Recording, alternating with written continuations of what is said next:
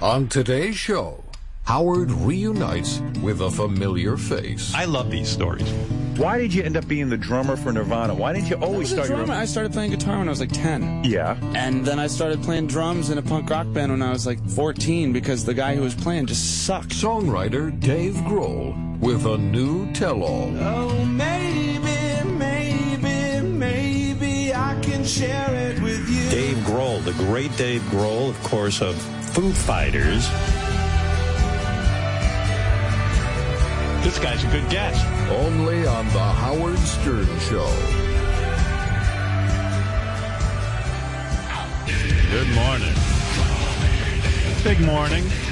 Big morning. We've got uh, Dave Grohl stopping by later in the show. He's going to talk about his new book. It's a fun book. He's telling all his stories of rock and roll, and I really enjoyed it. Looking forward to talking to him.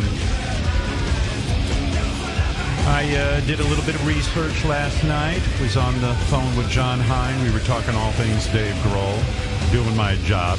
God, I, I, the day got away from me yesterday. We did the show. We went late yesterday, and then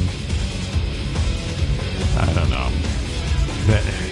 I'm on a very strict schedule these days because I told you my neighbor's building a house, so they, they there's they're, they're they're at that part of the house where you pile drive those big metal beams into the ground, and uh, there's a special machine that does it. So my whole house is shaking and making noise. Is it the thing that goes clank, clank, clank, clank, Yeah. clank, clank? Yeah, because it's battering it into the ground. Ooh. Yeah, it's crazy. It's like boom, boom, boom, boom. Yeah, it's got a nice beat. You want to write a song? Yeah. Well, actually, sometimes I start playing drums to it. I'm like, hey, what is this, man? What are we playing? I got this thing and I've been taking it out. What's going on? Is that me? Am I playing something? Or is Fred playing that? Fred, is that I you? don't know. Yeah, my computer was haunted. I didn't even hit it. Hmm. Sorry. I'm hearing music and I'm like, what Yeah, the I, I thought there was a mix going on, and and all of a sudden I realized it was me. okay. Sorry, Technical glitch. that's so fucked up. All right, we'll cut you out of the show later. so uh, yeah, so I'm on this weird schedule because um, they they start this banging at a certain time in the day, and then um, I've asked the builders if they could knock it off from noon to one, so I could meditate slash nap. Because if I don't get a nap, I'm a bear. I'm just unbearable, and I can't. And then I got work to do the rest of the day, so I need my little snooze. So at noon yesterday, they stopped, and then all of a sudden, I'm sitting in my bedroom and I'm feeling it shaking, and there's noise, this weird noise. I'm like the you know the princess and the pea, right. and I'm like I'm like what the fuck is happening? now? So I guess they decided not to pile drive, but during noon to one, they decided to move dirt with some machine that makes a lot of noise. Oh. And and I'm like, oh, dudes, just give me a fucking hour to fucking mellow out here. I was just, I, I just, and I'm running around. I'm yelling at Beth. I'm yelling at everyone. You know, because I'm the king, king of all media. Uh, things of aren't your house right. anyway. You're not king next door. No. so, uh, so I was all cranky. Then I went for my daily walk with Beth, but I was cranky on the walk and came back and I had everything timed out. And then I realized I made a, an appointment with my shrink. I forgot completely about it because we're doing the show on Wednesday in the afternoon with Mick Jagger. And uh, I had to change my schedule around. So all of a sudden I'm like, oh no. And then Beth was annoyed because I was late for dinner. And then after dinner, I, I had to get on. I think I had to get on with Jon Hein. And by the time I got done with everything for the show, it was way past my bedtime. I was Oh. very aggravated. Yeah. Oh, when they, and oh, but a pleasant surprise. Like I had to work out. I do like a ten minute workout, but um, I worked out, and Beth came like running into the to the our gym area, and she says, uh, "Okay, bang a clock." I go, "What? what do you mean bang a clock?" I was like, well, would this is you know usually, you know, I have to, you know, beg for a few hours." and she was like, "I'm ready." I was like, "You need it? Oh, this is awesome." She goes, well, I know you have a lot of, maybe she thought I had so much work to do that I would have said no or something, but I was like, uh, I said, I'm dropping everything. Bang a clock. That's Let's right. go. You're not turning that down. Fuck no. I go, but honey, give me five minutes to shower. I'm sweaty. You know, because I just worked out. And she goes, You're not sweaty. I saw that workout. oh. I said, No, feel my forehead. It's a little bit dewy. She goes, It's not even dewy. You can bang me with, uh, I was surprised she wanted to be smelly, but I really wasn't smelly. She was right. Uh, so, uh, yeah, I had bang o'clock. You know, it doesn't last too So long. that was a full day. yeah, no, I had a full day and then I hopped off her, got in the shower real quick. You know, with, I mean, I was like on fire with activities. Yeah. Yeah, no time to uh, really wallow in any kind of despair. I was just busy. No despair time yeah. yesterday. Nope. I didn't have any time to just, you know, wah, wah, wah. I just was like, awesome. Bang o'clock. Oh, and I never get tired of uh, having sex with that woman. I'm well, like, that was uh, my question. It was like, uh, when was the last time? Because maybe that's why you were all agitated and irritated about everything. yeah, I was, uh, I was irritated and agitated from not having it. No, I mean, it'd have been, you know, I don't know. I don't keep track, but it had been a couple of days. Mm. And I, I realized I felt a lot more relaxed once I got all that poison out of me. Yeah. Yeah. Yeah, that really helped. I was like, you know, and then I feel like I'm like king of the world after I get laid. Yeah. Like, you yeah. walk around with a strut in your step. Yeah, I feel like I'm desirable. I even got on my computer in my underwear, you know what I mean? Like Oh. feeling sexy.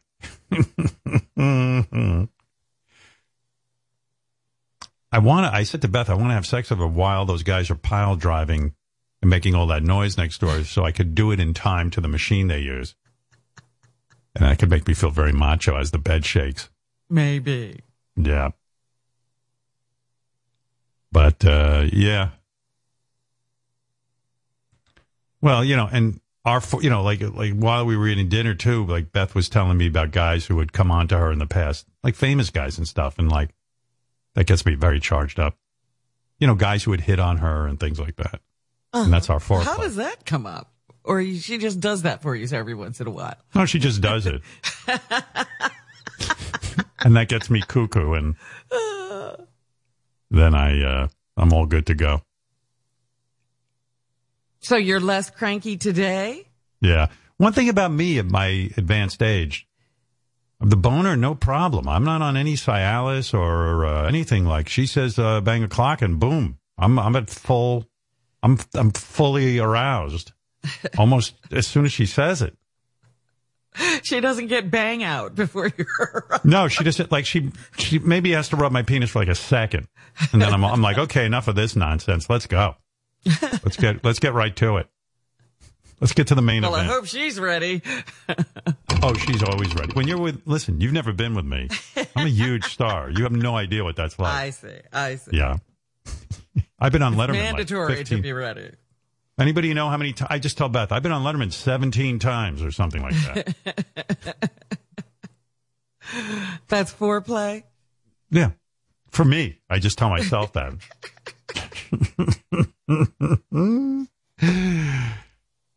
I think in a lot of ways I've really matured, but my penis has remained immature. You know? Well, I don't good. think a penis ever grows up. No, I my penis has no idea. Have to deal with. Yes. Yeah. But uh yeah, you know, I, and I even tell Beth, I said, yeah, you should be naked in my bed because you do all that hydro and so someone ought to appreciate the shape you're in. Let's go. Let's get down to it. Let's get, let's get into this. And uh, I'm sure it's quite a treat for her to be with uh, the king of all media, of course. Does she say that? Is that what she calls you while you're She goes, she goes pile thank you. driving? Yeah, while I'm pile driving, she goes, "Thank you, King of all media." it's a very sick scene in there. Uh, Thank you. Give it to me, King of all media. Thank you, thank you, thank you, thank you, thank you, thank you, thank you, thank you. Ah, ah, ah! yes, thank you, thank you, my mistress, thank you, my mistress, again, my mistress, thank you, my mistress, thank you, my mistress, again, my mistress, thank you, thank you, Ah! thank you, Fart Man. I go, you know, I was Fart Man on MTV. Thank you, Fart Man for this gift. Ah, yes. Thank you. Thank you, my mistress. Thank you, my mistress. Thank you, mistress. Smee. uh, yeah. Yeah, the day went so fast, I didn't even get a chance to go on Facebook and do what I like doing, which is uh, watching bullying videos. Bullying videos. Yeah, it's these. Um, I don't know how Facebook knows I'm into this, but like You don't know how. That's all they do. That's what they do. they're great at it. I, I know people are upset supposedly that Facebook understands what you're into, but I totally appreciate that fucking service. You go, there's a button on there called Watch, and as soon as I hit it, it's just one bullying video after another. By bullying, maybe I'm using the wrong term. Maybe it's you. Let's call it revenge videos. They like the first one is uh, Denzel Washington in The Equalizer. You know that scene? I think it's Equalizer two. I don't think it was the first one, but I'm not sure. Remember Denzel sitting on a? He's dressed up as a like an Islamic guy with that little like Islamic yarmulke with the beard. on. Yeah, that wool hat, whatever that's called. Is that a kufi or something? I don't know I what it no is. idea. It's a knit cap. I've seen A knit before, cap. but I don't know its name. Yeah, if you're a Muslim, you wear a knit cap. It looks like a yarmulke, which probably disturbs them. But uh, yeah, so like Denzel Washington's just sitting there, minding his own business, and these guys are all on the train who are all terrorists, and they're all tough guys. And he mouths off to him, and the next thing you know, they're going to beat his fucking ass and kill him. Right. And Denzel's Denzel just sits there, looks at his watch, and he turns on his watch, the little second timer, and then he gets like a vacant look in his eyes, and he beats the shit out of these guys who are twice his size, and he stabs them and shit, kills them all. Then he calmly like dusts himself off and walks over to this uh, the head like bad guy who's like an intellectual. And uh, they sit down have a very intellectual conversation about killing and about, you know, life. And Denzel's very calm and basically says, you know, look, I'm going to kill you, but I'll give you a second chance if you come clean and turn yourself in and, you know, that kind of thing. And then there's this, oth- these other ones where kids are in high school and all of a sudden they beat up other kids who are the bullies in the high school. I, anything where people okay, so beat are up these real or are these movie scenes? movies, movie scenes, Oh, revenge scenes, and like like the Charles Bronson, obviously from uh, you know, or it's Death even Mr. Wish. Me, yeah, Death Wish or Mr. Miyagi, you know, beating up those guys at the gas station who are going to fuck with Hilary Swank in uh, Karate Yeah. Kid Three. Anything where it's a shock to the bullies that the dude knows karate and can kill them in like two seconds, and they all look went like Mr. Miyagi looks like a little tiny Chinese guy who can't do shit. Next thing you know, he's putting his foot up your ass and then, and like embarrassing you in the worst way, like like you throw a punch and you miss, and then you you conk your head out on the on a on a on a gas pump. You know what yeah, I mean? even if you're swinging, he makes you look stupid. yeah, or he picks you up by the seat of your pants and, and and bashes your head into a tire. You know what I mean? and you break your neck. Or there's one scene that I really like when Tom Cruise is sitting in a rest. He's sitting in a diner, and this girl comes over, and she's like offering. She goes, "Come on, let's get out of here." And he knows that she's up to some shit, and he t- basically calls her a whore. And then with that, seven guys come over and said, "Did you? That's our sister, and you called her a whore. Step out. Do you want us to kill you here, or do you want us to kill you outside?" and Tom grows. Tom Cruise says to them, "Why don't you guys go pay your bill now?" And they go, "Why?" He goes, "Because when we step outside afterwards, you're not going to be able to pay your bill. You guys are all going to be fucked up." And uh, they go, "Yeah, right. There's seven of us, or whatever. There's five of us." He goes, "All right." I guess you want to go outside. You sure? You're bringing this on yourself. And they're like, ha ha ha, you fucking moron douchebag. We're the toughest guys in this town. And you're fucking just like one guy and you're Tom Cruise and you're short. Then he insults their sister some more.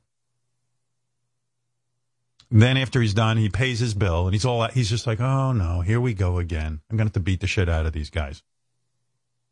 They step outside. Tom Cruise calmly hangs up his jacket on a on a lamppost so that it won't get ruined. And he says, "You guys sure you want to do this? Because um, you know it's not going to go well for you. Um, this is your last chance to get out of fighting me." And they're like, "Fuck you, you fucking cunt," you know all this shit. And then Tom Cruise says, "Look, I'm going to kick all your asses now, all three of you." He goes, "There's five of us."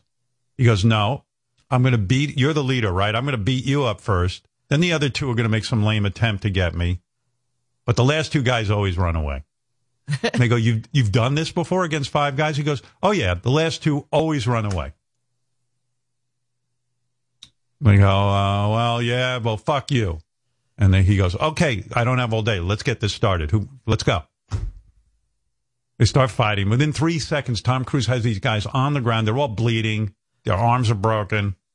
He put his foot in some guy's face while he was beating a guy up with his foot while he's punching out the main guy, smacking him around.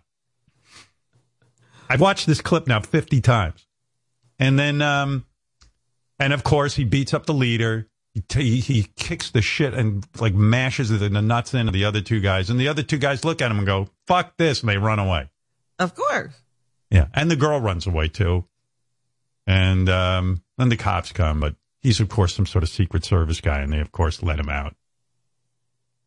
Yeah. I love these uh, revenge clips or whatever you call them because I. I wish my life had gone differently. I wish I had been a martial artist Howard. slash Eddie Van Halen style guitar player, plus radio. There is no person like the people you see in the movie. No, I could have done it. I could have done it.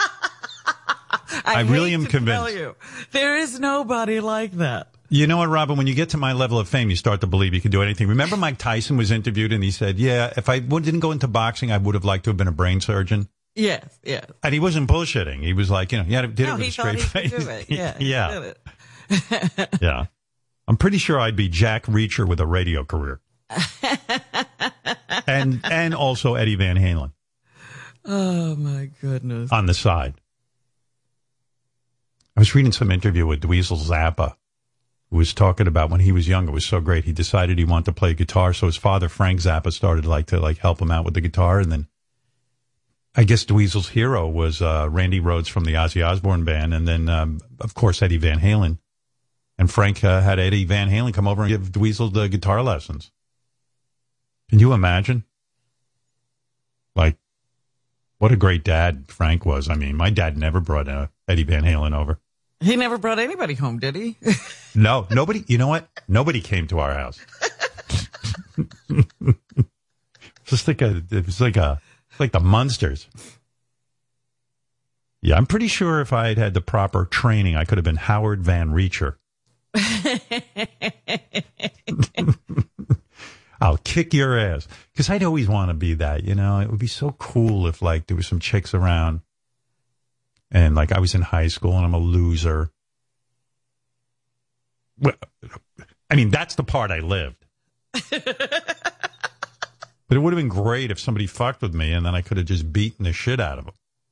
And even like I went to an all black high school. I, I I would have um how cool would it have been when the black kids were beating me up like if I would have beaten them up. Like all of a sudden, oh my god, the white man actually fought back and and and was able to fight. Then all the black people would have been my friend. well, if they were coming at you one on one, you might have been able to fight. But No, I- that's what no. I love about the guys that are supposedly bullies. They need a team. They always No, have a team you. around them. What? In Roosevelt, I was beaten um, by a lot of solo black guy? guys. Yeah, like I remember this guy who beat me beat me in shop class till I was almost unconscious. Oh He dear. was a real he was a real man. He he did it on his own. He didn't need any help. He he, a sized me up good. No, no, no. You know, sadly, nobody need. I mean, I have fought teams of people, but actually, they were white guys. Any time that I was ever beaten up by uh, like three guys at once, it was white guys. Black guys, they, they, at least they're honorable. The black people are very nice when they they, they give you a shot. You know, it's one on one. They give you a one on one. They give you one on. White people are bullies in packs. Well, someone once said to me, "Well, it's good you had that kind of childhood because now you beat people with your words." I go, "That's lame." Jack Reacher didn't like talk those guys down. Word schmerds. Yeah, I don't want words. I want to be a silent Clint Eastwood type. I watch a lot of Clint Eastwood videos where he comes into town and beats the shit. Either whether it's Dirty Harry, the, my favorite Dirty Harry revenge or or or, or uh, sort of bullying type thing. Every day, Dirty Harry goes for the same cup of coffee at the same place. He goes in, he walks into the diner, and the fucking waitress, who always gives him his coffee, is acting weird. And she puts in like five sugars and lots of milk. Dirty Harry walks out. He takes a sip of the coffee and he's like, motherfucker. He spits out the coffee. It, and then, then he goes, mm hmm. Why would she put five sugar? This is the woman who gives him his coffee every morning. Right. He That's knows the shit's going. It's a sign. He knows the shit's going down. So of course he peeks in through the Venetian blind. He sees a bunch of guys. Of course, white and black guys. Even at that point, they were careful to make the criminals, you know, both races. It was a team of like three criminals robbing the diner, like two white guys and a black guy. Well, don't you? Uh, that's what's funny to me about some of those movies because it's always the gang that's integrated. Yeah, Like, yeah. The gang is like a into great place situation for yeah. This tremendous equality. in the gang, yeah, in the movies. in the worst united- people. It's like the United Nations of Evil got together and, and said, look, let's have someone from every race. We need diversity in our gang. And how much money could a diner have? I mean, let's be honest. If you're going to rob something, like, but anyway. Do you need a whole hung up. team? Yeah, you're just Yeah. not going to make diner. much money. Yeah. And the gang was like, the, the gang looked like the, the, the front page of one of those college pamphlets that you get when you're thinking of applying, you know? Like a very nice looking uh, black gentleman and a very, very two handsome white men. And um, anyway, so Dirty Harry goes, Oh, this shit. So he comes back in and he starts complaining about his coffee. And then within two seconds, he reveals himself. Well, he blows the fucking shit out of these guys with that big gun he's got. He carries like a, what does he carry? A 45? The Magnum, yeah, A Magnum. Magnum. Yeah. Which no cop carries. You know, it's like a revolver magnum. The gun's too heavy, too hard to conceal. But of course, he's an expert with that fucking magnum. He can't carry what everybody else carries. Like a normal, like a Glock 19, like what police, you know. But oh, the Dirty Harry was made a long time ago. I don't even think the Glock was invented. But I don't know. Maybe it was. I don't know. I don't know the history of guns. But anyway, uh, yeah. So Dirty Harry fucks up everybody and he shoots up the whole fucking diner without hurting anyone but the criminals. And then the final criminal's like thinking of fucking around with uh, Dirty Harry. And that's the one where he like holds the guy, the gun to the guy's head and he goes, hmm, I've lost track. I don't remember if I fired off six bullets or, you know, he gives him that whole speech and Yeah. goes, You feel lucky, punk? and I'm like, I'm glued to what? I, I want to be the guy who can defend himself. You know, I want to be able to defend my woman. You want to be a grown man now, still beating up people. Yes. Thank you. Thank you for understanding me. yeah, it's just like I would have been a lot more self confident. And then, of course, because I play guitar like Eddie Van Halen, a lot of people would want to just jam with me. And it seems like a pretty good life beating up people, jamming, and then doing the radio show, you know, so I How can make a could living. you marry using your hands to beat people with playing the guitar?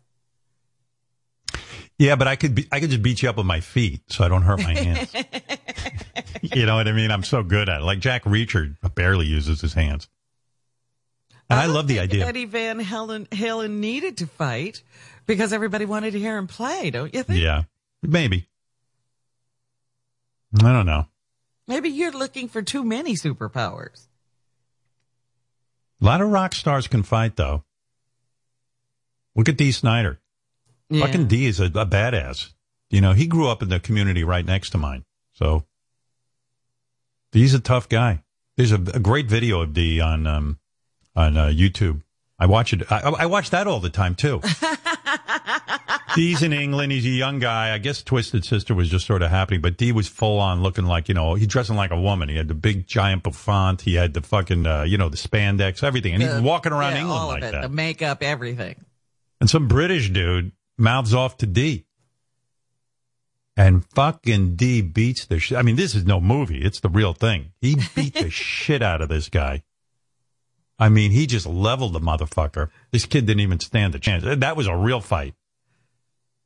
And, uh, and I've seen Dee up close. I mean, remember, I was in England and, uh, performing on stage, performing with the band Twisted Sister or somebody and It was. some ass. I don't know. I was Yeah. it Twisted Sister. Yeah, we were doing a number together. You know, I was singing, I was du- duetting with Dee, and and uh, some guy started fucking with us in the audience, throwing shit right up at us. I mean, like a cup, like I mean, like a ceramic cup or Like something. something that And- could hurt you. Yeah. D- we get to the we get to the the, the the guitar solo. Dee flies off the stage, lands on the guy, and beats the shit out of him. Gets back up and finishes the song. he wasn't going to take it. You know that song? I'm not going to take it. We're not going to take it. He didn't take it. He was it. serious. He was serious. He was serious. Yeah. It's like if I sing "We're not going to take it," everyone goes, "Yo, you're going to take it right up the ass, you asshole." I couldn't write a song like "We're not going to take it" because I've been taking it my whole life. You would write a song. I'm taking it. I'm taking it. I'm. I am gonna take it. Oh no. yes, I'm gonna take it. Take it. You can do whatever you want. Oh, I have no choice but to take it. Oh no, I'm gonna take it. Sick of taking it once more. Oh, you're gonna bend over and take it. Yes. I'm not gonna take it. I was raised to take it. Good drum part, too. Yeah, coming at you, WNBC. Everybody, we're not going to take it. I mean, I'm going to take it, but you're not going to take it. I'm going to grit my teeth and take it. I can't stop taking it. Taking it is all that I ever do. Never learned karate. My father never taught to me to throw a punch. So what I do is take it every day. Come on, everyone, we are gonna take it. Just punch me in the face, I'll take it. Or break my arm and take my money, and I'll take it too.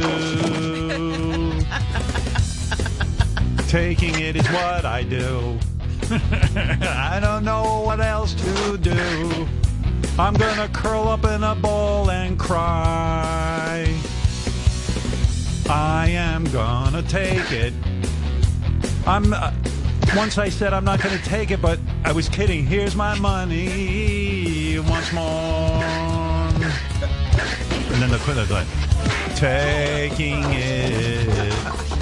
I'm taking it. I'm a human. Kick me sign. I don't mind. It's fine. I am gonna take it. Come on, punch me. I'm taking it. I'll take it like a bitch in front of the entire class. All right, enough of that song. Wow. It's a hit. See, that's reality. Yeah. We're not going to take it. Woo! yeah.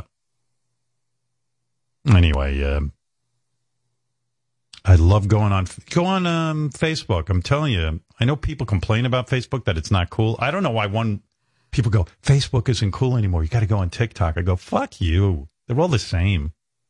No, no, no. Yeah, you TikTok's think different. TikTok doesn't know what you want to look uh, uh, at? Yeah. TikTok's different. Okay. Sure. Asshole.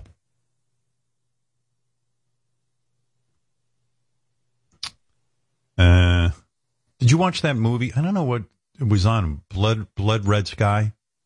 Did you watch No, that? What's that? Bunch of vampires end up on a plane. Did you see that? No, Pretty- I have to watch that. You know, I love vampires. Yeah. I, I don't know that I want it's you know you should watch it. This Yeah, This I woman like in her- vampire. Yeah, yeah this but you're gonna punch holes in it and stuff. That's why I probably didn't recommend it to you. But I watched it anyway because it's a vampire and the makeup's pretty cool. But this woman's a vampire, and uh, but she has to get on a plane with her kid, and like I don't know somehow she's controlling her vampirism so she doesn't is she bite her kid. with kid? Exactly. but she loves the kid and she's able to, you know, she's fuck, she can kill, she wants to kill everyone because of the kid. She's like a good vampire. But, um, meanwhile, there's a hijacking on the plane. Oh, And they don't realize they've hijacked the plane with a vampire. And then, um, it's, it gets out of control. It's pretty cool. red, blood red sky. Yeah. I I, watched the called. worst action movie. I said I don't even think I could uh, recommend this to Howard. It's Tomorrow. War? It was just no. It's called The Serpent. I haven't seen that. And this woman, she supposedly works for the CIA, and then she gets set up, and you know now she has to figure out how to get herself out of this mess. And she's like a Yeah, I don't super like that. fighter and super shooter. And uh, I then think I saw that. realized, yeah, I was like, wait a minute, there's something wrong with this film. And then I realized all the sets were the same. They were just moving around this building because every window was exactly alike and they're supposed Yeah. to be in different countries and all this other thing. And then I, I looked at the credits because I said, this is so terrible. I have to look to see who made it. And the woman who was the star, she was also the writer, director, and the producer. So I think I might have had seen that. I'd never heard of her before, but I guess, you know, somebody put up money so she could make her own film. It was just awful. My problem is I don't. I, I wrote down a note to myself to talk about Tomorrow War. I don't even remember what the movie was. Like I write it down. I think I'm going to remember. I don't remember Oh what it was. dear. You I watched can't tell. it. Yeah, I can't tell you if it was good or bad uh, because I don't remember it. I mean, there's so many of these movies. I'm still watching. Um, what's that called? Titans. I'm watching Titans. Oh, like I haven't that. started the Titans yet. It's good. It's good. Anybody I watch went Tomorrow back to War? The Walking Dead. Hey guys, anybody watch Tomorrow War? Do you, if you just fill me in with a one sentence detail, I can tell you whether it's good or not. Yes, I saw it. Isn't that the one where they? Oh, I know what it was. What was it again? Those guys go into a special zone where there's like these They um, traveled aliens. to the future. Yep. Yeah, and they, oh, I thought that was good. Did you like that? I loved it. I thought it was Me great. too. Yeah, I recommend Okay, Tomorrow. because I, I now realize I keep seeing that and reading that little blurb about the future or something, and they gotta go fight Yeah. the war before It's good. it ruins everything, and I then keep going. So it is good. I liked huh? it. I liked it. Yes, What are you eating, good. JD? Uh, peanuts. Peanuts. You like peanuts? you know, you're gonna start talking about Tomorrow War. I thought you were. I thought you said penis. I thought you said you were eating some penis, and I was like, he goes peanut, penis. Oh, you're eating. Uh, you got a big wad of peanuts in there. How many peanuts do you many shove in at once? Handful. handful. All right, You put the whole handful in at once. Can I make a suggestion? And I'm not fucking around with you. I know. Only a couple. First of all, you got a big pouch of peanuts that you can barely swallow, and that's kind of well, I'm trying to talk too, and I don't want you know. Yeah, but can I tell you something? Don't choke yourself. Now he's drinking water, trying to get his He's peanuts trying down. to wash it down. trying to get his peanuts down. Stop. Dude, you eat you eat peanuts like an elephant. They they jam in a bunch at once. But how do you enjoy that? You know what I do? Honestly, I eat one peanut at a time. Maybe maybe uh, like two or three at the most in there at once, and I enjoy it, and it lasts longer. Uh, I I You like, still got a wad in there. Look at that shit. It's like chewing tobacco. It's now peanut butter in his mouth. Look at this. He can't even eat what he's got. He's has, I swear to you, when the camera went on, he, it looked like a chipmunk. It's fucking know, peanuts.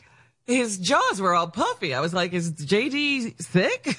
no, I'm not- Is that, I mean, I Th- might- dude, I don't know. is that a breakfast or a snack? It's a breakfast. I just have a hand, you know, a couple handfuls of peanuts, and that's pretty much it. All at once. That's bad. He's been chewing for like 45 minutes. Look at it. He's I'm still done. got some- I'm done, all right? Oh my God. Well, why don't you enjoy the peanuts? Because I do. That's how I enjoy it. I put. You, peanuts in other words, you like I that chew. big burst of, of like like a paste in your mouth. Yeah, yeah. Mm. Something like that, I guess. I don't know. You like to build up a big wad and chew on it for a while, I guess. But really, it's like making his own peanut butter in his mouth. You know, you might Yeah. as well eat a jar of peanut butter. Yeah, do you ever go to like the supermarket and they have those peanut butter making machines? That's what I- JD is. JD like jams a whole shitload of peanuts. How many peanuts do you do you put in at once? Like a fistful, right? Yeah, I mean, I just pour some into my hand, and you know, Wow. I, I don't count. But but then like it's this wad and then it's got to be broken down into a paste. He's like the fly. I, I should have just spit it out right before I went on. I know. Dude. Well, you don't want to waste those peanuts. You have salted peanuts or are they the uh, raw? They are lightly salted cocktail peanuts. Mm, not good. That's got a lot of oil and salt. I mean, Heart healthy.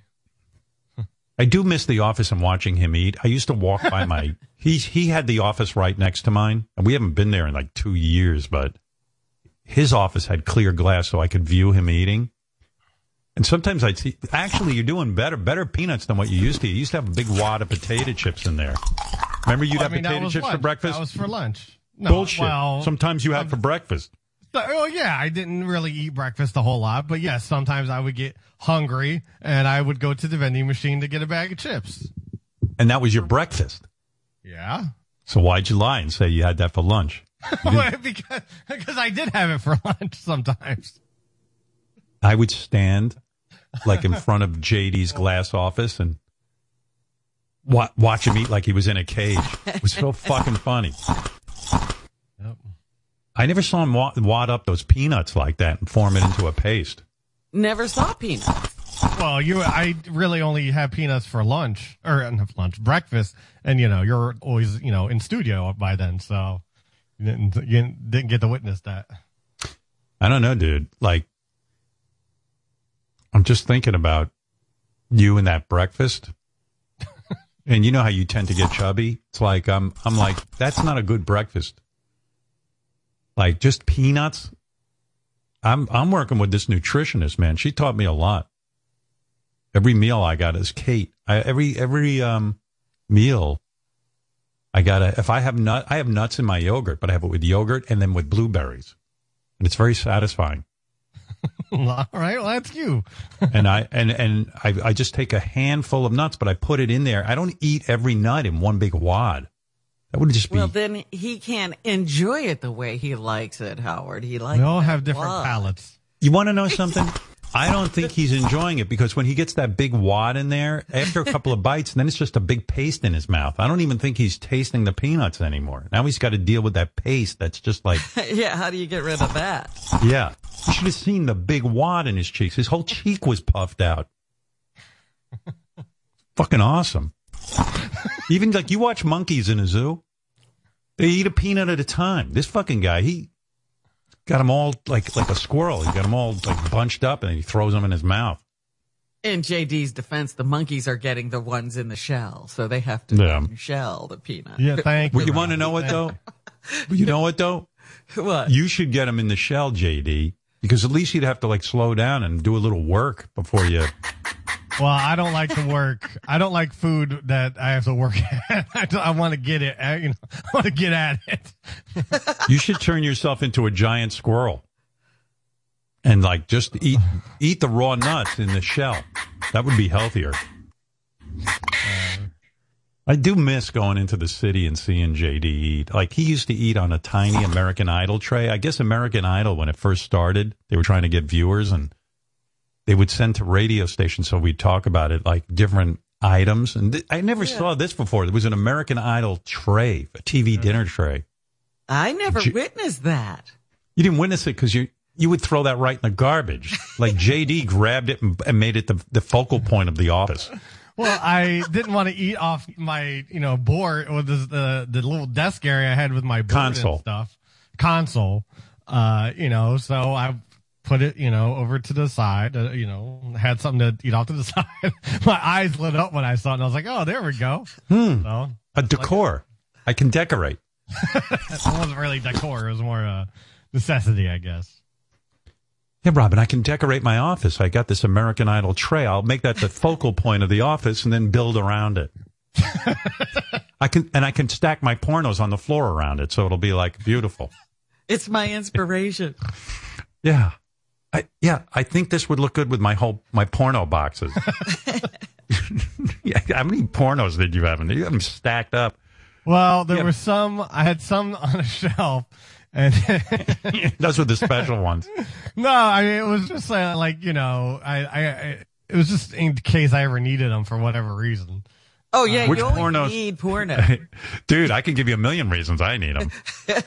uh, when you, uh, when you had the pornos, like, did the ones on the shelf get special attention? Cause the ones on the floor look like they got, they gathered some dust. No, I mean there were. uh, there were just some uh, extra ones I had laying around, and I didn't have any room, and I just I felt yeah, I, I was basically a hoarder of of things. And I never knew. you know. I was like, I, I never know of, of one, and I was like, I, you know, in case I needed some, you know, uh, some random gay porn or, uh, you know, uh, I think one was, you know, cuckold stuff or whatever. You know, I'd have it on the shelf, and I can go get it. Meanwhile, Um, like I'd watch him eat, and then I, then I, you know, after I watch him eat for a while, I'd be staring at the porn and go, "This fucker's got a lot of gay porn. What's going on?" I didn't, you know, I didn't. know. He claims it's for work, and then he got and cuckold porn. I think he's. I don't know what he's into, but it's a it's a strange office. He's got an interesting office. I did, I did. Like I- Sal I- and Richard have an interesting office, up. but but they're trying too hard. Like Richard starts Yeah. with his Halloween decorations, and you're like, you know what, dude, don't be such a douche.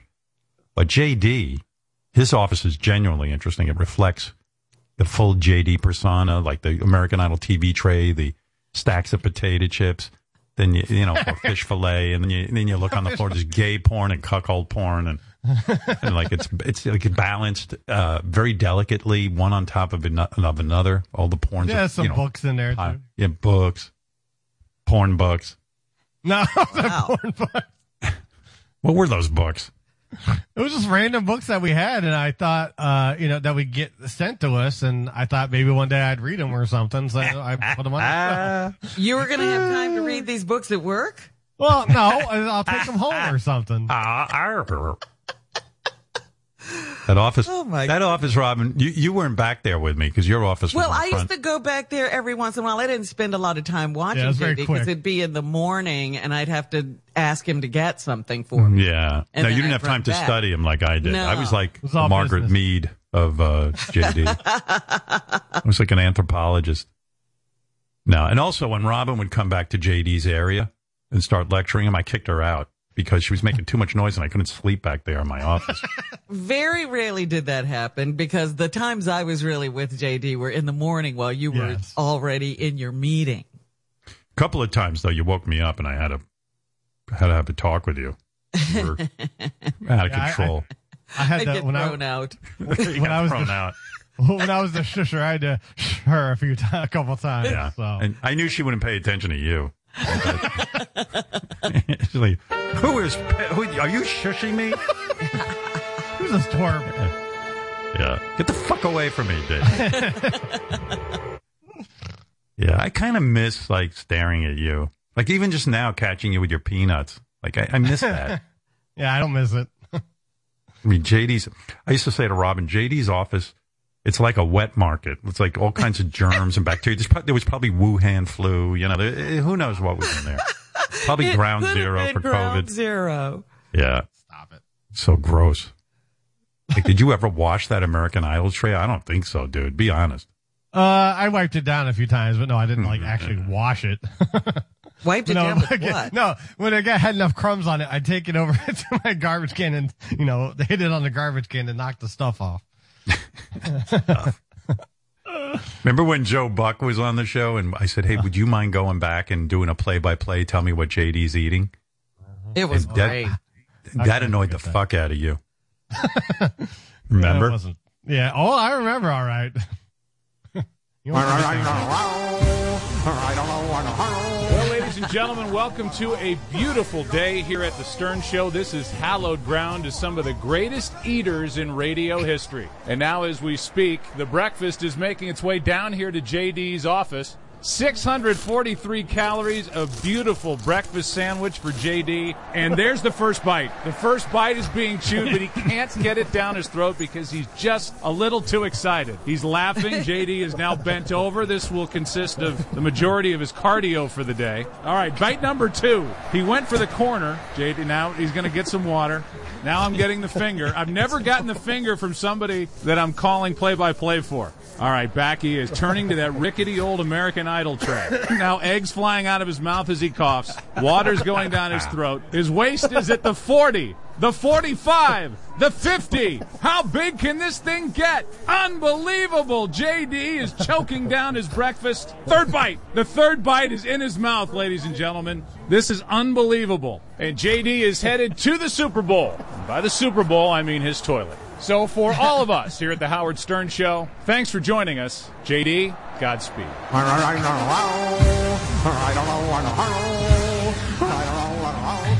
Yeah, you do a thing that you do another thing when you eat. You like when you're chewing, you start grabbing water and drinking it to help you like break down the sandwich, and it's like I never do that.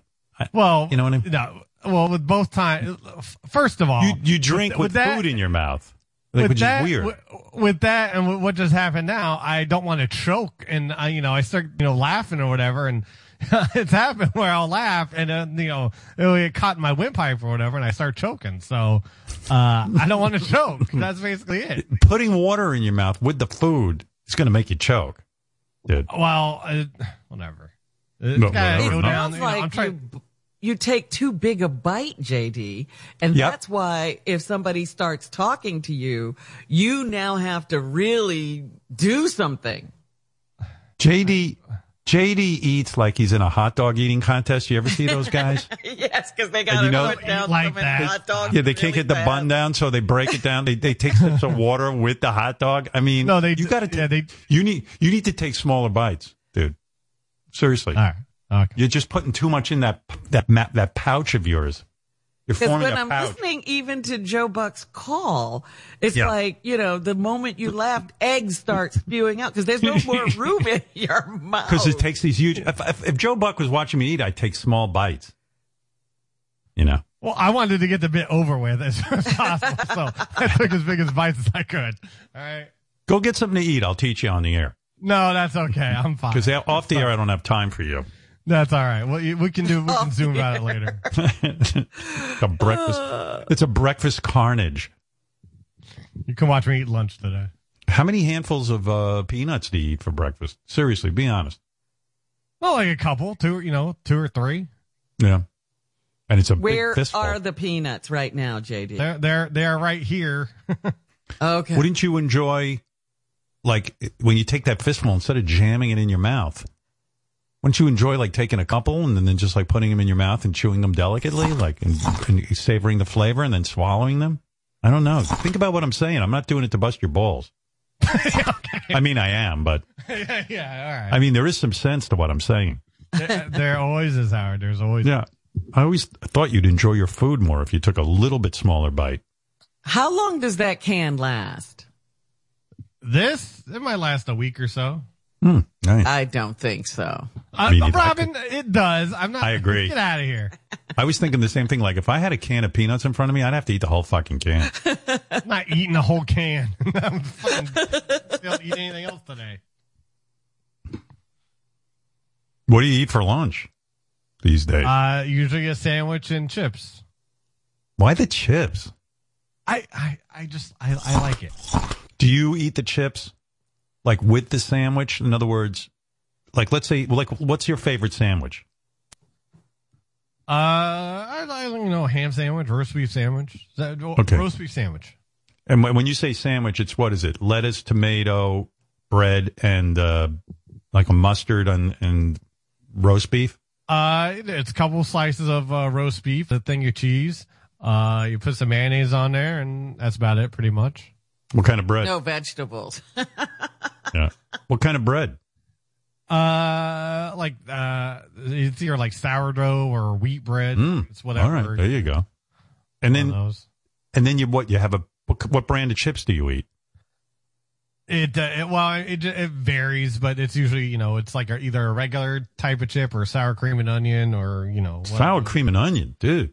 That's a very spicy chip and extra No, calories. that's not spicy. I, I've had barbecue chips that are much spicier. That I am not. No, barbecue chips are the most spicy, but even those sour cream chips, they've got a tang to them. You know what I mean? Make my tongue go on fire. I I I get you. Uh, sour cream and onion I can handle. And what do you got? A little bag, like a little lunch size bag of uh, chips? No, you just pour some on a plate. It's it's like a regular bag, so you just gotta take some. Oh, you got a big bag, and then you uh, you parcel out a portion Yes. of those chips. Yes. And what do you that eat goes on a? all around the sandwich on the plate, right? Sure. And do you have a? Is it a plated lunch? In other words, you take out like a, a, a china plate and eat on it. yes. Do you wash your own plate afterwards, or you just shove it in the sink and you I wipe? mean, we have a dishwasher, but yes. Yeah, yeah. You rinse off the crumbs and everything. Yes. Yes. Yeah. And so when you're eating your sandwich, you take a bite of the sandwich, probably a big, too big a bite, and then like in order to get the flavors combined, you shove a potato chip in there with the while you're chewing on the sandwich, No, right? I don't know how people. I don't know why people do that. No, I have the sandwich and then the chips. Oh, you eat? Oh, you eat the whole sandwich and then the chips? Yes. You don't eat the chips with the sandwich. Uh, not usually. No. That's fucked up. that makes no sense. I want to combine those. You mean you? me, so, there's a, so after you eat your sandwich, do you ever say to yourself, maybe I'll skip the chips? uh, I mean, if they're there, no, but uh, I don't know. You eat everything individually. If Do you do that with like dinner? Like you'll eat potatoes and then I've seen guys do that. They eat the potatoes and they'll eat like corn and then they'll eat the like main thing. for the most part, I'm not saying it's with every meal, but for the most part, yes, I Hmm. like to have the main dish. Um, you know, I- usually if uh if it's some dinner, you know, with like vegetables or something like say kale or whatever, I will eat the kale first to get that over with, and then move, you know, on to like you know whatever else. Mm, man, Yes, I, I I'm like that. like a little kid. yeah, I'm a little kid. Uh, yeah, you are. I thought Chipotle was one of your favorite places. Don't they combine everything in like a bowl or a trough? Yeah, but then then he's forced to eat it all together. It becomes one. Well, that's no. You have the tacos, or I usually get the soft tacos. I'll get the ta- I'll eat the, all the tacos, and then I'll move on to the chips. Oh, there's chips there too. Yeah. So uh, chips chips everywhere. and guac. Do you?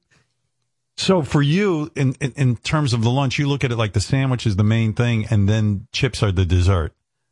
Not dessert, just the side, and Yeah. you know, the main is the main, and side is the side. and the side is not meant to be eaten with the main, in your in your opinion. Okay, For the most part, yes. man, I like to. I eat my chips simultaneously with that sandwich. If it was me, Why is everything for the most part with JD? well, because Well, sometimes uh, yeah, sometimes you get I get crazy, and I'll have a chip with the, the sandwich or something. You know, no. that's what do you do? How, that's how I get excitement. like you'll be chewing on your sandwich and then maybe throw a chip into that into that mouth of yours and like maybe Maybe, another burst of flavor. yeah. All right, But no, for the most part, I see each thing individual. All right. Okay. yeah. But he started the- every sentence with "for the most part." For the most part. For the most That's part. his new thing. For the most That's his part. new for thing. the most It's not a new thing. It's just you know I like thing. to I like to clarify. It's not a new thing. Sounds like he's living his best life, though. I'll, I'll tell you that. that big pouch of food. When's the last time you had a physical? A physical? Oh, I went to the doctor oh, a couple months ago. Did you? And what was your b- cholesterol and your blood pressure? li- You know, like Oh well, it's it's my blood pressure is like it was elevated. I take blood pressure medicine, but you do? Uh, yeah, it's always- I mean, with your diet, I would imagine so. Uh, but yeah, whenever, every, even with that, whenever I'm at the doctor, because I get so like anxious and stressed out, it's always like higher than it should be. You have uh, white coat syndrome. You see the white coat. Yeah, I got, Yeah. yeah. So, but it's, I mean, everything's normal. Do they have you taking blood pressure at home, like with one of those little blood pressure machines? Uh, they did whenever I first like got put on the the medicine, but not not. So. What is your blood pressure? Do you know? Oh, I don't know offhand. No, Really? I haven't done it in a while.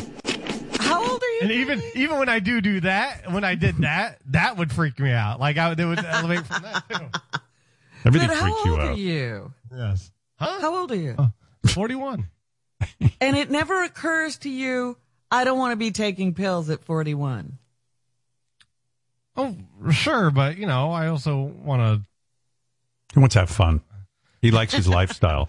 Are you still drinking every night? Not every night, no. Come on. But- How many nights a week? Well, not every night. It's definitely probably like Friday, Saturday. I like to. Uh, you're not drinking You're at all not during the having week? an evening cocktail? Not not normally, no. But have I? Hmm. Yes. Not lately. I didn't drink For the last most night. part. For the most part, Robin. all exactly. right. All So right. when, when COVID first hit, yeah, I was drinking every goddamn night. You must feel pretty damn good that I'm so interested in you. I mean, No, uh, I I'm taking feel you good under my all. wing. It's good I'm helping you. Oh, thanks. Taking you under my wing. But you know, he could probably control his blood pressure by changing his diet. Well, then there's no chips or special sandwich with mayonnaise or peanuts and big wad of peanuts. That's true. JD, uh, by the way, I, sh- I do know some stuff about him. I know while we're, you know, we're, in, you know, sort of not working in the office, he's, he's been very busy collecting sports cards, you know, those baseball and what is Those it? Football, baseball. that he calls them. Football, baseball, basketball. I haven't done Yes, any over- breaks lately. He has over 2,000 cards. And, he won't uh, stop. Is that like a thing? You've got to have these cards? Uh, it's it's a hobby that I'm into at the moment. So yeah. Hobby. What are you doing? You're just opening cards. no, he, he now logs his cards in a database. So he has a whole system. No, I'm not bullshitting you. No, Right? Jon, Jon Hein turned me onto a database, and uh, Oh that's, my that's how I've been. God. So you can pull up any card at any time. Uh, I may pull up what I have, or of a player that you know. Uh, if I want to look up a certain player and see what cards I have of theirs, uh, I can do that. Right. Oh. So like if Goodness, what a terrible hobby. Oh, but listen, I, don't- JD bought a uh, Tiger Woods rookie card for 70 bucks. Gee. yeah. Yeah. Yeah. And where does that go now? Into the database? I don't the understand. database. It's And where's the actual Database. physical card? Where is that? uh, it's in this little safe I have back here. Oh, safe. Well, it's a, it's a cabinet. Boy, it's a little cabinet. Won't the thieves be upset when they crack open that safe? Yeah. Hey, you know, we were in there doing some air conditioning repair. We saw this guy, this uh, guy from the Stern Show. There's a little safe in there. I got a feeling we could crack that. You know, we can break in there. And they break in, and then they they rip open the safe. They they, they force JD at gunpoint to open the safe with the code. And JD, JD, oh okay, and he opens it up, and there's a bunch of fucking Tiger Woods cards. Listen, it's, it's worth money, or you know, people want that. Sure. card. Absolutely. Yeah, yeah, they want, these thieves want to take some time Yeah. to fence cards. What else is in the safe? Anything else? Uh, it's a bunch of cards. Has some comic books. Uh, oh, they're getting angrier now. Anything of actual value? to me, yes. Yeah. But, you know, Like that they're maybe locked not up. to you. Jon Hein was telling me he's not even impressed by JD's card collection. He said Oh, he, he gave it a four. He gave it a four out of ten. He goes, it's not even good. Oh, like please. he doesn't even have doesn't good know cards. anything. he doesn't know anything. JD's safe is like, like if you gave a nine year old a safe, like that's what it would look like. You know, like when I was nine years old, I would have put my comic books and my you know my cards in there. I- I hope it's a baby safe, just like you would have at that age. That's pretty much what it is and what I got. Do you realize the safe is worth more than what's inside the safe? like, I, if I was a criminal, I'd steal the safe and just leave the contents. Um, hey, Jon, how bad is J, J, like JD's putting all this effort into a, a collection that's a four out of ten? He is speaking so out of school. He doesn't know uh, uh, anything. JD gets very defensive about this. Like he's the authority when it comes to. I'm not an authority. I just know what I have. All right, JD has almost okay. He's logged almost six thousand cards in the database at this point. Wow! And he's he's got thirty one Tiger Woods cards. Okay. Well, yeah, I got a set. I found a set of cards, so that's cards. That's thirty of them. But JD looks at this as an investment. He believes that over time it will grow in value and he'll be able to cash in on it. No. I have the cards in the database. These are cards I, you know, when I was a kid growing up, I just wanted Right. to see what I had and log them more for that reason. Jon, uh, stop getting into my head. I know what there are some sure that might be an investment, but that's not why I'm doing it for the most part. Then what are you doing it for? I mean, Because I what are you like it. It makes me happy. I like seeing some of them, and you know, You lo- Maybe what do you, do? You Take do, them out. Yeah. yeah. Do you open the safe and then like look at them? sometimes. Some of them are on display right behind JD. Yeah, I have he- all of these Joe Burrow cards since it's football season. I put Joe Burrow and Bengals cards back there. And what'd you do? You, you and you put them in a little frame. Uh, well, no, some have been graded already, so by a grading company, so they they, they put them in there. But but Nice. Howard, he takes this attitude. Like I show him like an old card I have, and he's like, "Oh, the corners are bent, and it's, it's this. It's not worth anything." He, he just takes this elitist attitude towards card. you know- Oh, that's just with you, Jon. I- I'm trying to help you out too. I'm But trying let's to be, be a friend. In, in my mind, there's a guy who owns a card company.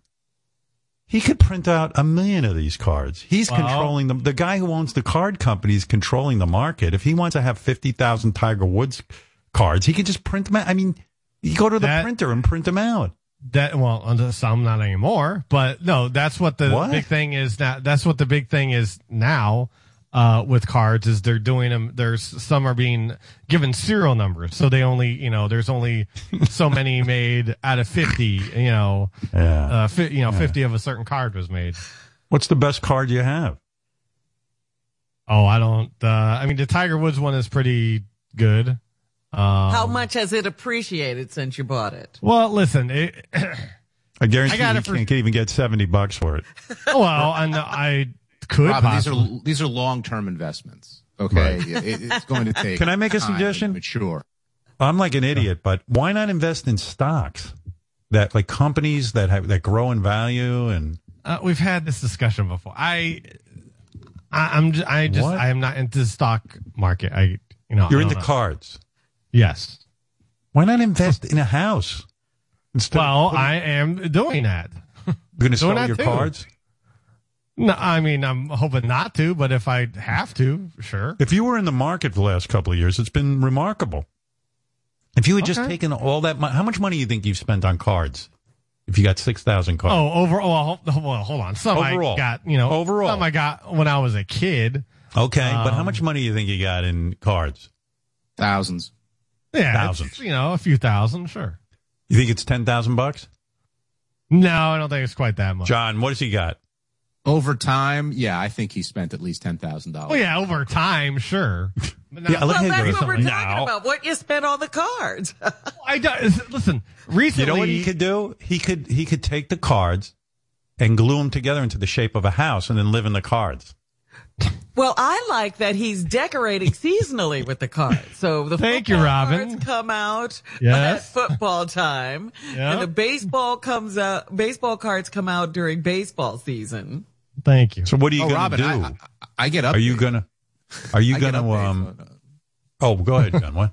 No, I was sorry, Howard. I was saying I get updates when JD changes the scenery. He's like, "Did you notice the uh, Joe Burrow cards I put up in the background?" Like, no, I didn't notice the Joe Burrow cards, but it truly makes him happy. You can see the smile. It brings him such joy to have this hobby. And even though I'm with you, Howard, I tell him like financially. This isn't going to do it for you. If you're I'm not the doing it love of the financially. cards, that's great. But if you think you're going to make like this big killing on your 28 Ken Griffey Jr. cards or whatever other you know, crappy Cincinnati Red you got, Oh, it's just off. not going to work. I don't know, man. I don't like what's going on over there. I need to get a hold of this kid again. Everything's I mean, he was doing a lot better when we worked at the office.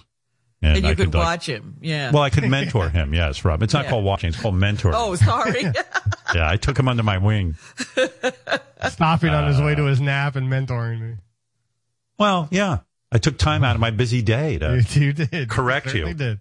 to, to I still don't you. understand exactly how the hobby works. So you take these cards out. Would you rub them? Or- Oh, stop that, I, Rob. I, Rub I, them.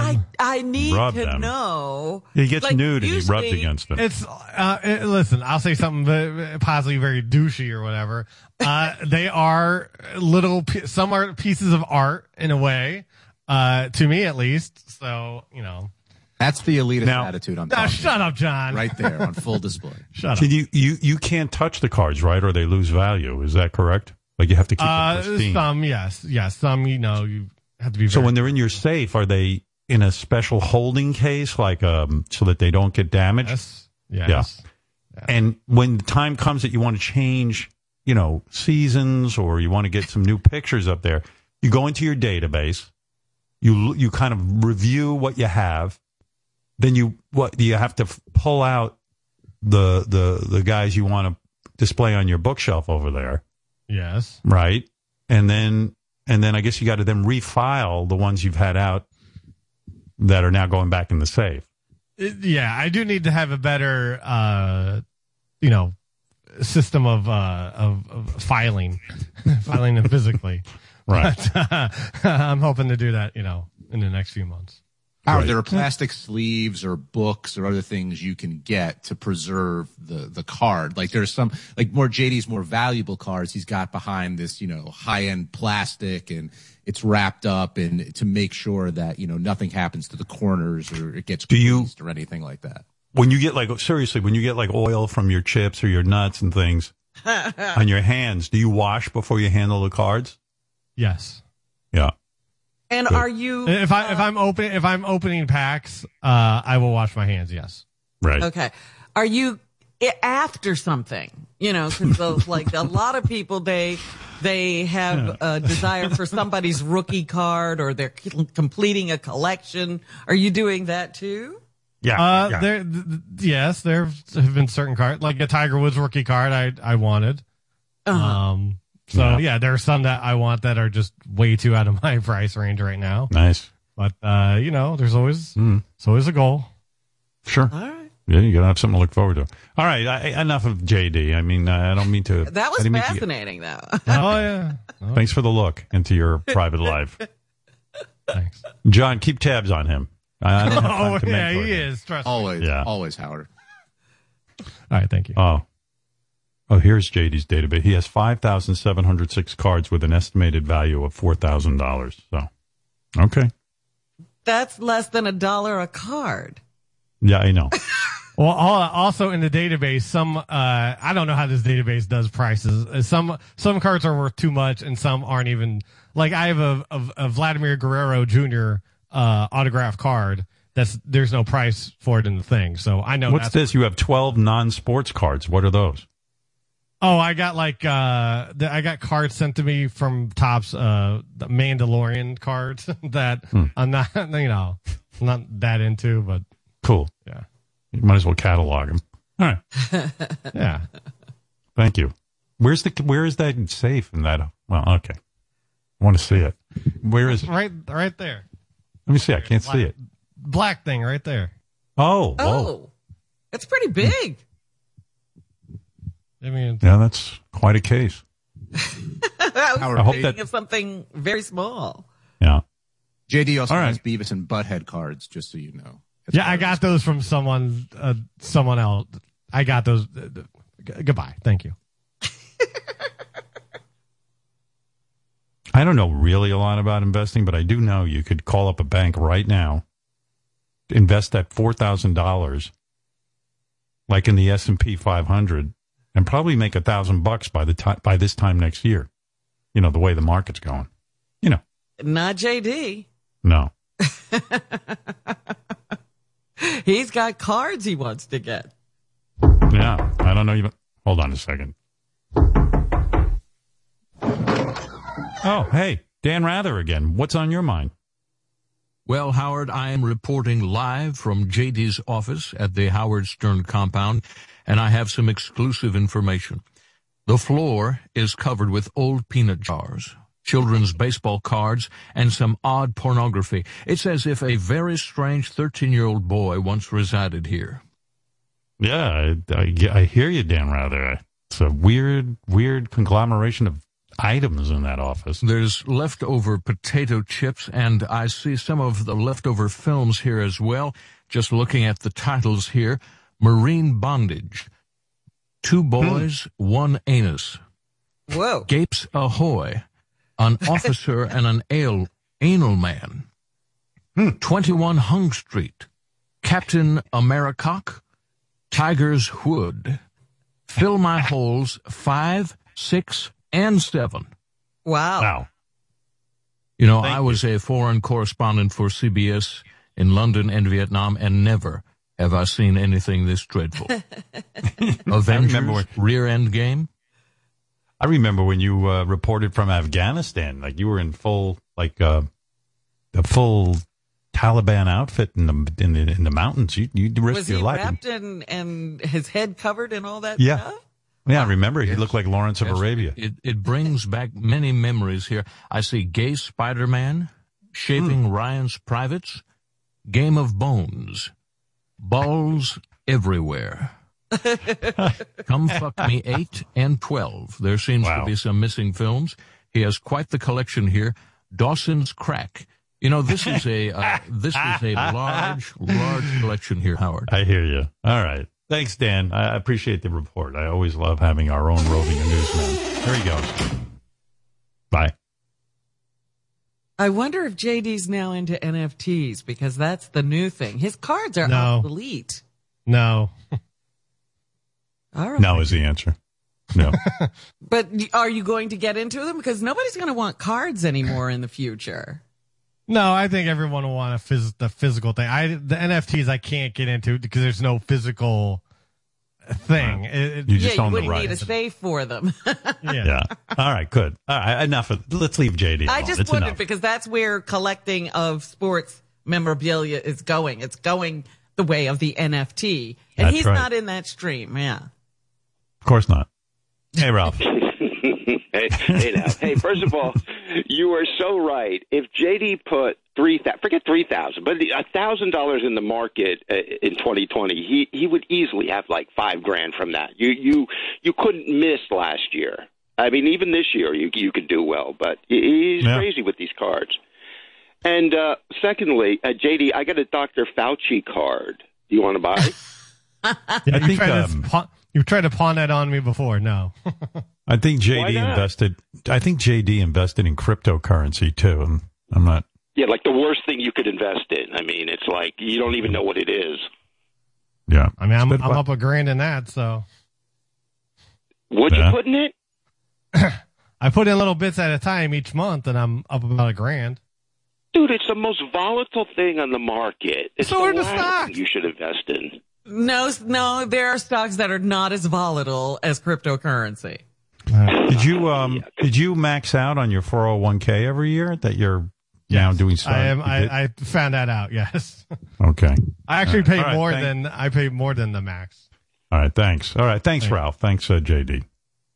I was going to talk about um OJ, the Long Island medium, but maybe I better take a break because I think Dave Grohl. Be I didn't know we'd spend so long on JD. JD is fascinating. It's like falling down a well. There's so much to mine. yeah. We did a psychological evaluation on JD, and JD wants to put it on the air. I, I'm I'm the one holding it back. I don't even know. Really? Yeah, I don't know that he wants it out there. I, I'm trying to think for him. You know, I am a bit of a mentor to him. He looks up to me, and Mm, um, I'm trying to think him, for him. as I said. Yeah, you know. I mean, it's fascinating. If I played it for you, your head would fall off. But uh, you know, I don't know. I, I'll I need to talk to him privately. Well, I'll get a hold yeah, of him. he may not know that he doesn't want this. Yeah, I but it explains a lot of it explains a lot of JD. Wow. Yeah. This was like a professionally Yeah, yeah. done We basically evaluation. we basically saved his life. Let's put it that way, according to the evaluation. Yeah. You did. Yeah. I'm not denying that. you know That's every business amazing. Every business has one case that they they take in somebody, and you know, might not be the JD is ideal guy. ours. Put it that way. you know, helping things. Nah, JD's a good worker. I I, mean, I like to think I overcame certain things. yeah. No, you're definitely killing it. I can't. Com- I have no complaints as your boss. I think you do your job very well. So, So we should overlook that he's into baseball cards and uh, he can't help it. Let's put it that way. yeah. he can't help what he's up to. Uh, Yeah. That'd be very true. Yeah. JD, let's put it this way: JD be one of those guys who would fall through the cracks, and society would have to. That sort of- safety net would not catch him. no, he'd still be falling. well, he wouldn't be falling; he'd be, just be rocking back and forth in a room somewhere. Yeah. Let's put it this way: at Walmart, JD would be called a greeter. Okay. Oh, I don't even. No, I don't even know that. I think that job might be a little too stressful. Yeah. what do you want, Ralph? I, I got to take a break. What's up? Uh, all right, well, speaking of money, real quick, th- I, I think Jon Hein uh, needs to pay off that Jeopardy bet because even though they he, he quit, they they named a host for Jeopardy and it wasn't Ken Jennings. So they named like five hosts and none of them were Ken Jennings. So I think I Jon know. He- Jon doesn't. Gotta I forget what. Jon's been I- very quiet about that. Oh yeah, Jon of course. kind Jon slinked out of that bet. All right, hold on a minute here. You Okay. you actually should double pay because he, he they, they named so many hosts and none of them were were Ken. Ralph, right now, Ken Jennings is the host of Jeopardy along with Mayim Interim. Bialik. So, Interim. hey, Mike Richards, Mike Richards defined interim. Actually, he didn't even last a week. Mike But Richards, am- but but Mike Richards was named the permanent host with Mayim Bialik. Uh, Yeah. he, he Yeah. did name himself the permanent host. If you want to, No. go No, he did. Was- they did. They put They out did. a press release. They, he is they. Well, he, he was But the it was executive a producer. press release. They, everybody was going along with it. Mike Richards. Let me explain something. to you. Mike Richards doesn't own Jeopardy. The guys who decide who's going to be the host isn't Mike Richards. He has a say in it. But he was named the permanent host, and so was Mayim Bialik. Or Bialik, or Bialy, or whatever Well, the she fuck was just going to do like evenings, weekends, whatever else he couldn't do it. Right. So I won the bet, but, you know, it's okay. You don't have to pay it anyway. No No, no, no. it. Well, you Uh, have I'm- to pay me. You have to pay me, and you have to pay me double because he lost twice. Ken Oh. Jennings. Two hundred dollars, Jon. Pay up. How- Howard, I will, I will gladly pay you the money that we bet. Where I said Ken Jennings would be the new host, and it turned out, even though he is going to be the new permanent host eventually, it turned out that Mike Richards ended up getting. Let's give the give it to charity. What, what did you bet he me? I is don't even never going to be the permanent host. No, I bet you a hundred bucks, and I will. Next time we see each other, I will. No, no, no. Just hundred dollars. see each other. I'm not going to see you in ten years. That was going to Exactly, say he'll never which is why next again. time I see you, You're going to see me. See, I haven't left my house. My I wife's take convinced that my wife's Jon. convinced we're never. I'm never going to leave, and she might be right. um, hey, someone told me you're learning how to play the bass, huh?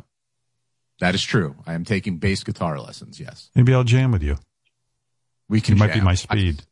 I, I suck. I, I'm I'm worse than you. I can guarantee you you that. can you play Hang on Sloopy? I probably could. I probably could. That's uh, my jam. Hang on Sloopy, Louie Louie. Those are the two I do. You want to jam with I don't me? care. I want my hundred dollars, Jon. I don't care if you play the bass. Ralph, you have been on this for. I mean, Ralph's been texting me, posting about how he knew who the right Jeopardy host was going to be. Such a gracious winner, Ralph. But uh if I bet you Well, that so, that was the so pay case, me. What are you Uh, waiting hey. for? Look, next time I see you, if you're wearing a mask, because I heard sometimes you do, sometimes you don't. Uh, Uh, I'll- Venmo. You can PayPal me, pay me, or Venmo me, or send me a check. I mean, this isn't the dark Venmo? ages. Ralph, what Yeah, do I owe you? Two hundred dollars? You're saying? He says a hundred. You didn't I'll lose settle twice. for- I'll settle for a hundred, but it really should be two hundred because they were. This is like a this is like a credit card debt. If I call the place, maybe they'll cut down the amount that I actually owe. Well, you don't have to pay me, you. so pay him. No, no, I will. I honor my debt. I, I pay like a Lannister. I'll pay my debts. So, Robin, I think I'm going to bet you too. So, I probably. I owe think you. I, I forgot what we bet, but I thought I was in there too. Betting us is good. We forget the bets. Ralph just he holds on to every penny. Yeah, Ralph's I living got, I got these it on the calendar. All right, I don't care. All right, pay. We'll pay go Ralph. through the logs, and whoever I owe, I will pay. So All right. there you Thank go. you, Jon. Even though so Sorry you lost. Horrible decision with Mike Richards, as we all know now. Thank you. I hear you. All right. Let's um let me take a break here so I can get to a few things before Dave Grohl comes on. Um First of all, I want to thank Trojan. You guys were with me last night when I uh satisfied my wife. Oh, Trojan was. I said, what, what guys were with you? Trojan, the Trojan company. Want to Thanks to clarify. Tro- Trojan, feel your best, get your get oh, their slogan is this. Here you go. You ready? Yes. Feel your best, get yours on. Oh. Trojan condoms. huh? Huh? Huh? That's that's part of their slogan. Huh? What? What do you say? Get that Feel poison your out of your system. Feel your best, get the poison out of your system, get your Get that poison out of your system. Trojan condoms. And I'm not hired for voiceover. Ridiculous. Thank you, Trojan. Thank you, thank you, thank you, thank you. Yeah. Pretty sure I would have contracted some disease with some of the, let's say, questionable women I've been with. if, uh, Oh. Let's not cast aspersions. Well, let's just say my early days, maybe I didn't have such a great selection. Took what I could get. maybe some people hadn't bathed in a while. Uh, but thank you, Trojan. Thank you, thank you, thank you, thank you, thank you. Thank you, thank you, thank you, thank you, thank you, thank you, thank you, thank you, thank you, thank you, thank you. Ah, ah, ah, yes, thank you, thank you, my mistress, thank you, my mistress. Again, my mistress, thank you, my mistress, thank you, my mistress. That's the part again, I like. She's Thank smacking you, his balls. Thank you. Oh.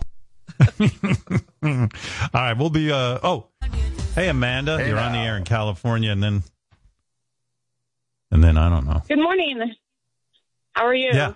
Hey, what's up?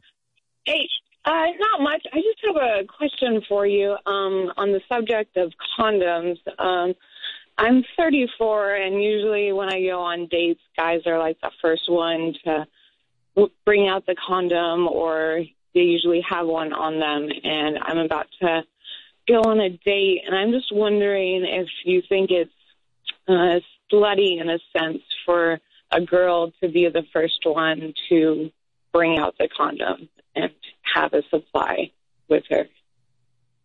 Well, you first of all, it's up to the man. sounds like you like to fuck on the first date a lot. So, uh, you know, that's cool. Not a But, uh, lot, but uh, Is it for for the most time. part? But I think I number like one, carrying a condom when you know you like to have fun is a smart idea. I think you're you're bright, and you're saying, "Hey, I know I like to fuck on the first date, and sometimes these guys don't have a rubber, and then I could get tempted and maybe let them slip in without anything, and then I'm looking for trouble."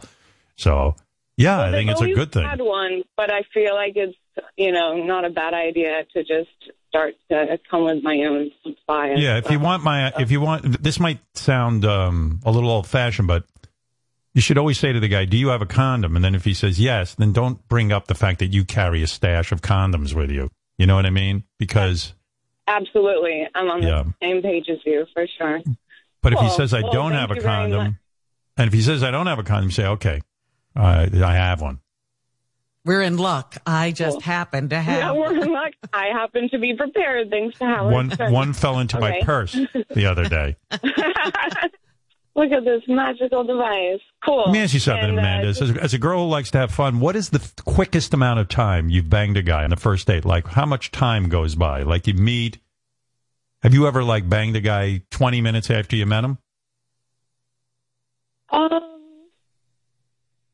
maybe not that soon. Um, probably, I've definitely hooked up with a few people within the same day too. That's probably a little worse than sooner. Um, you know, sometimes I'll I'll meet a guy, or it's more people that I know, and then you know when I meet up with them, I kind of get straight to it. Don't waste too So much. you're saying you've banged multiple guys in the same day? that is correct. Wow, you're very, very. Um, you have a very, very strong libido. Well, I'm I just sure listening do. to how how difficult it is for her to admit what she's up to. It's okay. kind of, it's kind of not, but we'll go with Oh, that, Robin. stop. You're right. Yeah, yeah. There's no shame here. Uh, Thank you. yeah. I've So, like, you've met a guy. I was a kid. So. You've met a guy, and like an hour later, you banged him. Hey, boner. Um, yeah, or I've Hmm. known him a little bit, and then I'll meet up with him, and then. But usually, if I've known him and I go to meet up with him, I just you know, kind of you know, get naked, have some lingerie on, and get Hmm. to it. Got no time to waste. I'm a busy woman. You sound like you're hot. Thank you. Very flattering, Howard.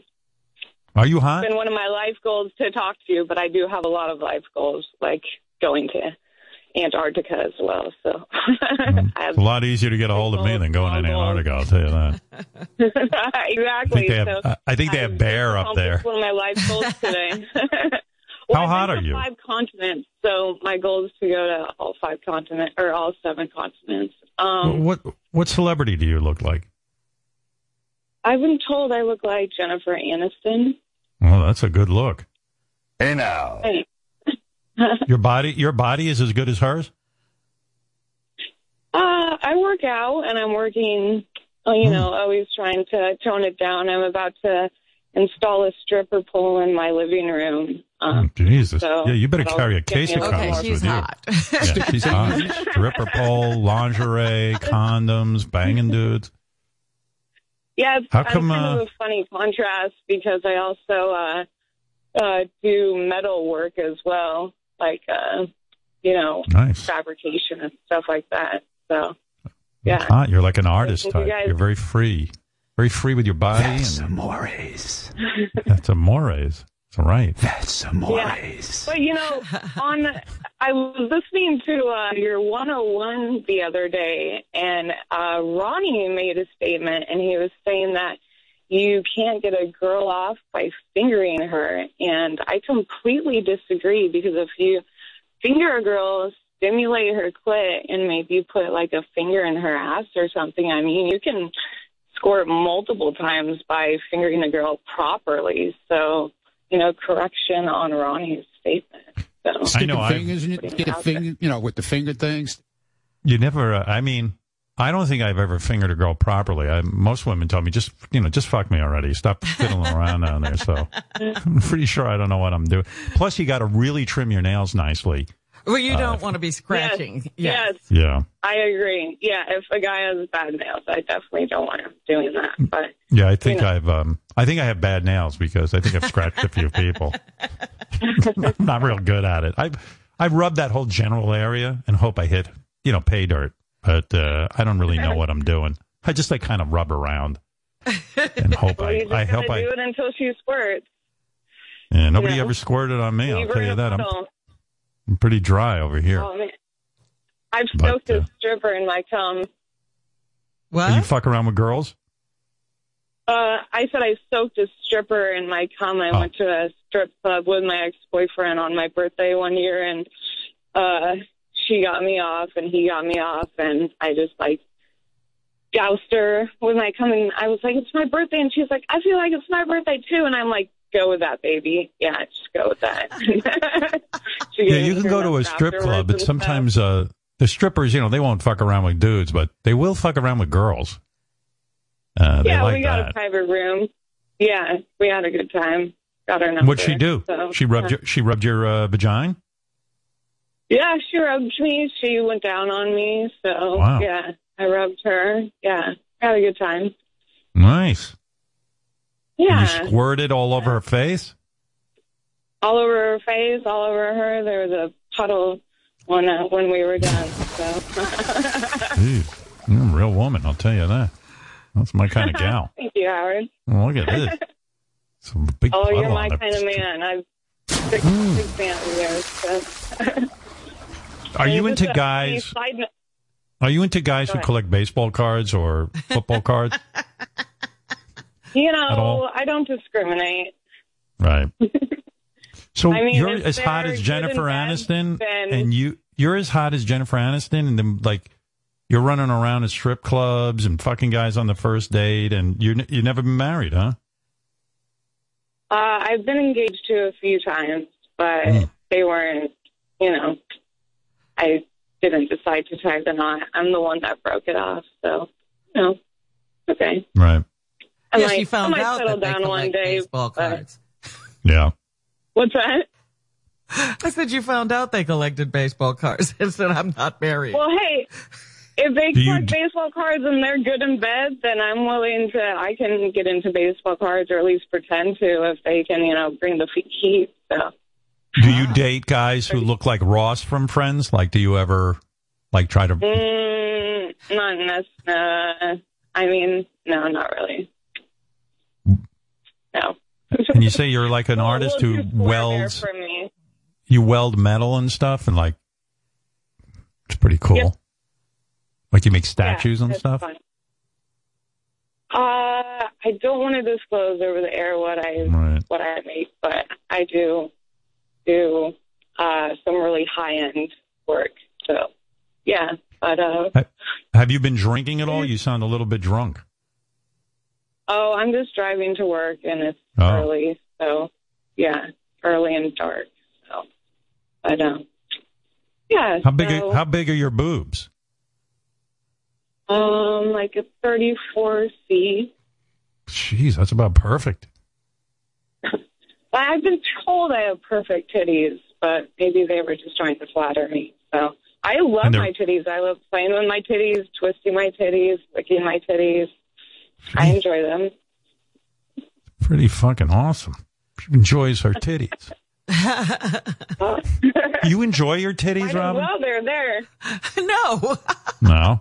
She enjoys hers. She's very sexual. Are you up for anything in bed? Are you doing anal? Um, I'm not a big anal fan. I've done it a few times, you know, but I'm, you know, I like a little bit of bondage and, you know, I'm pretty, pretty open. Um, so. What do you mean a little bit of bondage? I'm kind of interested in that myself. What do you do? I'm just like getting tied up or blindfolded, and I have like, you know, like a riding crop and like different little whips and stuff like that. So you're not opposed to me tying you up? Not at all. Hmm. Definitely Now with the crops, are to it. you hitting the guy or the guy hitting you? No, I like I I like to be hit just a Oh. little bit. Yeah, a little pain for pleasure, a little tease. Yeah, I've seen that in some porn movies, like the riding crop. I, I see the guy hitting the girl on the ass, but some guys take the riding crop and, and smack the girl's vagina and her titties. did, did you ever have that happen? I I have, yeah. It, it works sometimes. Yeah, definitely. And lightly, Fun. yeah. A little bit of build up. yeah. Some well, and sometimes hard. You know, depends on the mood. I mean, sometimes yeah, I like a little, you know, or like smack the ass really hard and then they give it a good squeeze. You know, something like that. That used to be that that little period of time where I was single. Um, I tried that with a couple of women at the time, but I told you I, I didn't know what to do once I had them tied up. You didn't have a riding crop with you? No, what I did was um, my thing was because I saw it in a porn movie, I would leave the room. And I read it in a porn book once. They said that drives a woman crazy because they're like tied up and you're gone, and like so, supposedly their antici- their vaginas get very very wet because they're this of course was a porn, and uh, because they're like oh, they're frustrated they can't touch their own vagina because they're so hot for you. So I would leave the room. Yeah, my ex did that one time where he tied me up and then left the room, and I was like, "Hey, wait a second. and then he came back. So Yeah, well, I left the room, and then I'm sitting there going, "All I want to do is bang." Why? oh, This is a this. Why am I now? I'm getting angry that I'm not tied up and I'm outside of the room. Like, like, like I'm actually. I, I go. This is the dumbest thing. So I went back in the room, and two seconds later, I untied her, and we and we did it. Didn't you know? It was. It wasn't all that. gr- And then it was also like, you know what? I like um, someone like wrapping their arms around me and stuff. And now the person's tied up; they can't even they can't do anything to you. I need so I love. like both. I don't need it. I don't need it every time because you know I love feeling a man's skin or a woman's skin, and you know, you know, looking into their eyes, or you know, I'm, I love the intimacy aspect of it as well. But you know, there's definitely times where it's just fun to get freaky, and so, then yeah, it turns out I- I'm bad at tying knots. Everybody got out. Oh, really? You came back and they were already untied? Well, like I never had any rope or anything, so I would use my necktie. And uh, two seconds later, everyone's out of it. And I'm like, oh, That's pretty slippery. I'm a disaster. Yeah, it was pretty lame. But like I even did one where um, the woman was like her arms were you know out you know stretched out and her legs were spread wide open so I could do whatever I want. And then I Mhm. realized I don't really want to do anything uh, besides put my penis inside. So it wasn't like there was something to do after I had everybody tied up. You know. Well, you can you can penetrate them when they're tied up. You can get Yeah, I mean I could, but then I realized I like to be you know hugged and like it was yeah, kind of and weird. I get it for sure. I like both. Yeah, it's like I No. I don't need to be tied up every time. Definitely not. You mean you've been tied up spread eagle, and the guy? What does the guy do to you? Uh, you know, he'll, uh, you know, knock my ass with, you know, the the writing with different things, and then he'll also sometimes use like a vibrator and you know get Oh, me off that way, and then That's a good he'll you know put my ass up and then fuck me from behind, you know, stuff like that. Hmm. So Seems like a lot of work. All right. Well, more work for them and fun for me. So. you But sound like a I think party. it's I'll mu- tell you. Mutual benefit. So yeah. You sound like a real party. I'll tell you that, Amanda. Would you? Do you? this Do is you? the Uh, girl who called us to ask if she should carry a condom. she should carry a giant rubber suit. Well, they've always had them. Every guy that I've ever been with has always had them. But I feel like it, you know, maybe No, it's I a good idea. It's a good idea. you know, it wouldn't Absolutely. hurt, like you said, and just ask them first, and then if they don't, be like, oh, well, look what I have here. So Do you ever pee on guys? No, Yeah, I'm not. nor into do I that. want to be peed on. I'm not into Right. that at all. I'm with you. No, no, Sal loves you. that. A little too much for me. Sal slipped me a note and goes, "Ask her if she likes to be peed on." I wondered if he did that. Yeah, yeah, I did that Sal's for him. fucking hilarious, though. I am very much a Sal fan. Um, yeah, I love all of the stories. He's a fucking riot. So, all Are you into of threesomes at all? yes. Not as com, not as often as I would like, you know. But uh, yes, I've definitely gone that direction multiple times for sure. So, Jeez. yeah. So like you when get do you get them. time to work? Do you ever like? Are you ever with a couple? I like, work it's- really hard. are you the type that ever goes to a bar and you know you're dressed like almost in nothing, and then you meet a couple and you go home with them? No, it's usually couples that I already know. Um, yeah, but I'm How do you get that going? To that happening. Um, just knowing the right people, going to certain events, meeting people. You know, there's like a big polyamorous community out here in California, so you know. Have you ever like hung out with a couple and you say to the woman, like you go in the kitchen and you conspire with the woman, hey, we should get it on in front of this guy, and, and then you come out and start putting on a show for him? Uh, yeah, I've done that before. How's that go down? Um, just the girl and I will talk about it, and you know, it's kind of already like the energy is already there that you know I, it's gonna happen. Basically, everyone's kind of feeling, you know, a little sexy, and so usually the girl and I will start off, and then the guy will join in. Well, she's a polyamorous person. And so she's Well, it's interesting surrounded I by, yeah. Yeah, I'm surrounded by it, but I don't really like a lot of people in poly have like one primary partner and then a bunch of like sub partners and I've at the moment I don't have one primary partner. This So girl knows about everything. Know- You said polyamorous, and I was kind of like bummed because it, you know you were making it scientific, and she was like, "Yeah, the poly community is like," um, and, and I'm like, "Whoa, the poly community." I mean, who even knew there was a community? Yeah, there's Poly. a community. It's like, are you yeah, kidding it's, me? It's funny. This guy I used to date. He's super into it, and he like gave me a whole book on polyamory, which I haven't had time to read. But yeah, Fuck reading. You're too busy banging. You're living not it. She's not reading. Um, uh, yeah, I'm going to read up on it. You don't need to read up on it. Well, you must be super hot. I mean, uh, you look like Jennifer Aniston. You got those big 34 C's. What's your waist size? Um, I'm like a 29, 30. So trying to get a little more. Yeah, you got a little. I have strong. What do you weigh? Um, I'm like 118. And You're 34, 30 waist? Uh, No, I'm like a 29, 30 waist. 34 Hmm. feet. 34, 30? And then what's what? Did, what are those hips doing? I'm like a 29, 30 uh, hips, like waist. So, yeah. You built like a box. No, that's We never- called an H, Howard. She's yeah, an it's like a H. H. What's that mean? Is that good or bad? It sounds I That's just know. different body types. Some people are the hourglass, some people are an H. Yeah. I'm like a Z. Nobody's looking at me. All right. Uh, just email me a picture of yourself and holding a newspaper, today's date, and, uh, and a condom.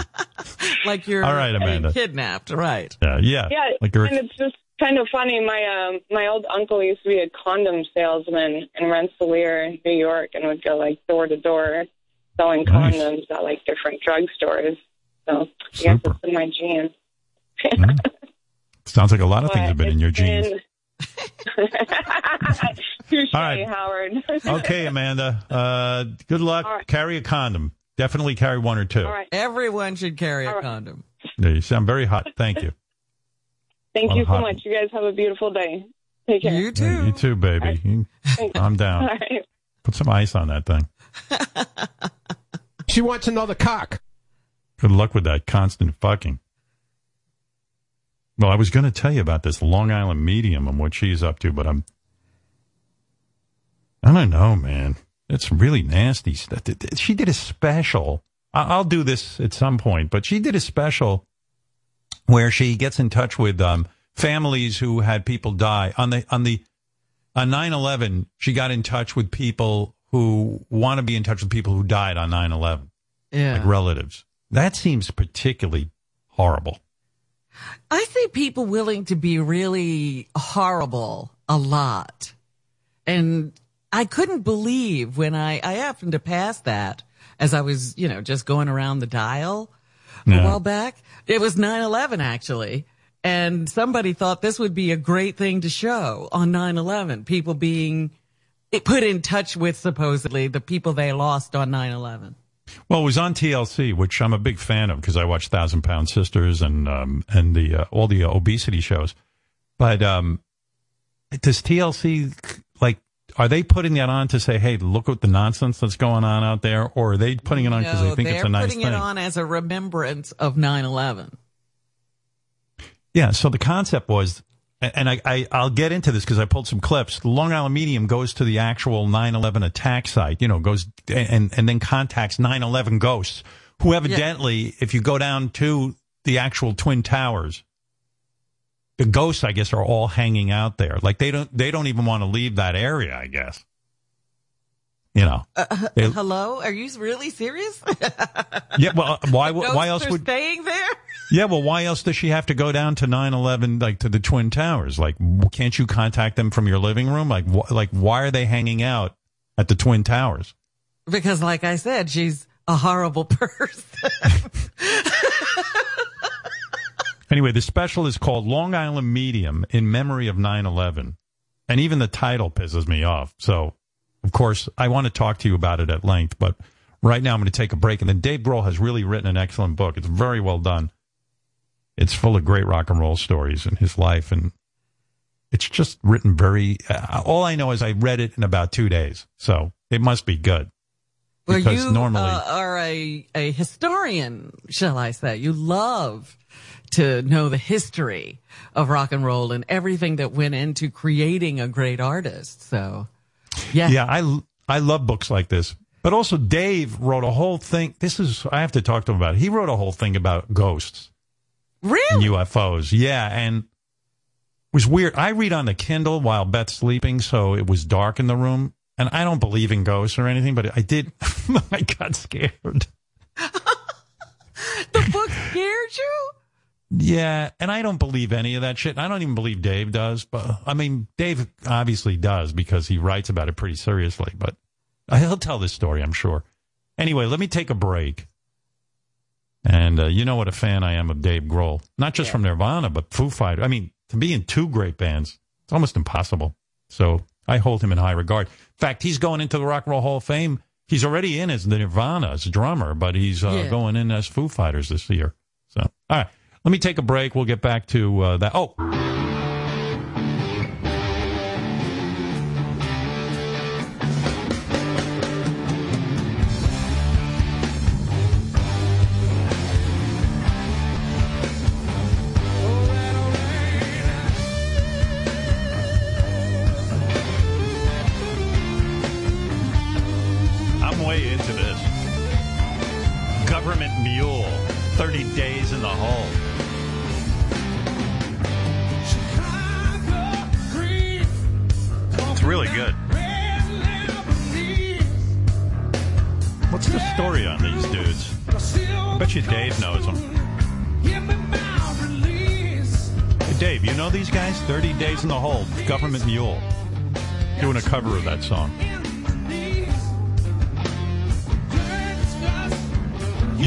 Band?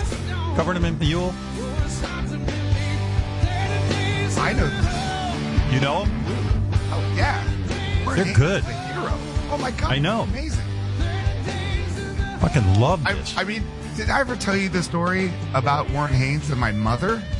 No, your mother's very cool, and we're going to talk about her in a minute. But tell me the story. Okay. So, I mean, it's a. And by the way, we should mention that Warren Haynes used to play with the Allman Brothers. But okay, That's yeah. right. Okay, Right. so on September 11th, uh, my mother, I grew up outside of Washington D.C., and so my house is maybe about eight miles from the Pentagon. I was in Los Angeles when it happened, and so uh, I called my mother to check in to make sure she was okay because the Pentagon, which also got hit, was close to my house.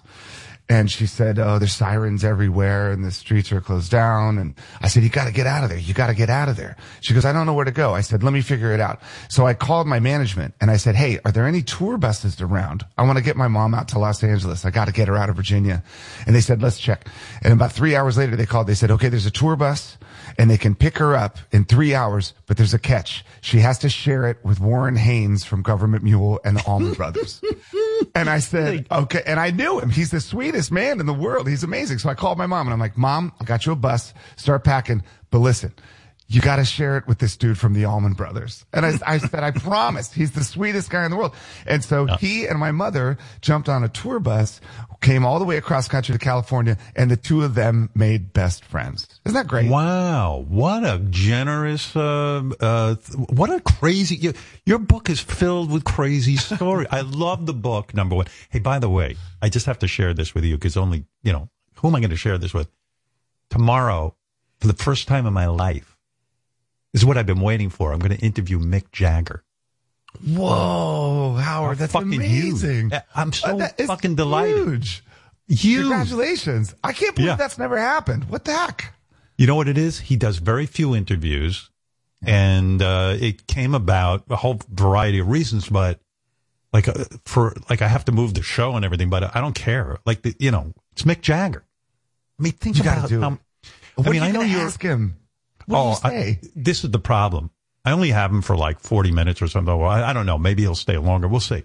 But like, I already have two pages of questions, and like even just about him as a front man, you know that whole decision whether you dance or not, or if you're the type of guy who, you know, like even that physical decision, and and he still does it at his age. Just the, the, he, and as a songwriter, the whole process with him and Keith, what the fuck is that? Unbelievable. How can you, It's unbelievable. How can, how can you write that many hit songs? I mean, it's, It's incredible. insane. You know, that since the last time I saw you, I can't remember when I did it, but I woke up one morning and I looked at my phone and there was a text from an English number and it said, Hey Dave, it's Mick. I have something I want to work on with you. You can either email me or text me back. And I'm looking at it. I'm like, there's no, this can't be. There's no way it's Mick Jagger. There's, there's, I, I don't. I mean, I kind, I've met him, but there's no way. And so I just text back and said, yeah, I'll call you in half an hour. And I call the number. He's like, all right, Dave, how you doing, mate? I'm like, oh my god, it's Mick Jagger. And I said. I said, what have you been doing for the last year? And I guess before the pandemic hit, they were preparing to go out and do some shows. And he said, he goes, well, you know, he, he, he got a dance studio to warm up for the tour. And then the tour got shut down and he said, but I kept the studio. I just kept dancing, man. And so like that whole time everyone was locked down, he's still in a dance studio getting his moves together for a year to come out and do the shows they're doing now. He's incredible. Unbelievable. Well, somebody said they once clocked in a concert because he does stadiums that in any given concert he he's it's a, it would be um, analogous to running 12 miles that he's literally running 12 miles and the, you know he's no kid. He's unbelievable dude. Unbelievable. You worked with him. So you ended up working with him. Well, yes, and we recorded this song. He said he had written a song about COVID. And he's like, it's a bit punk rock, so I wondered if you play the drums. I was like, yeah, okay, I'll play the drums on it. And then he's like, just put anything you want on it. So I put bass on it, I put guitar on it. We sent it back and forth. And the coolest thing was, uh, when we finished recording the song and he sent back the first mix, man, it was so raw and it was so noisy and it was so, I was like, I can't believe this guy wants to release, this is like, it sounds like Radiohead in a blender. Like it was insane. It just sounded totally insane.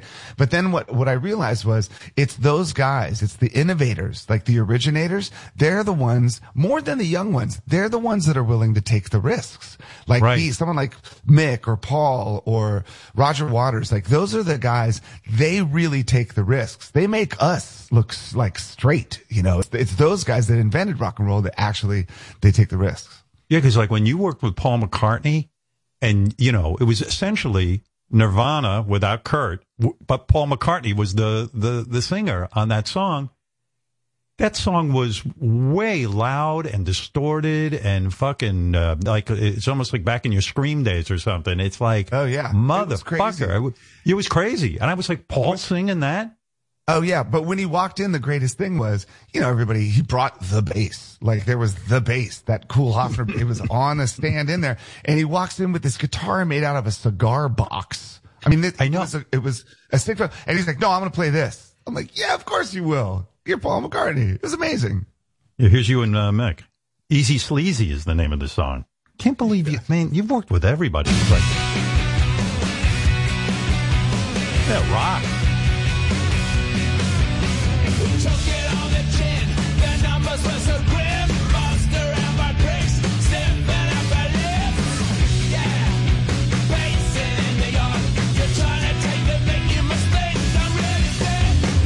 You guys are you guys are never in the same room when you're doing this. You guys just sent it back and forth.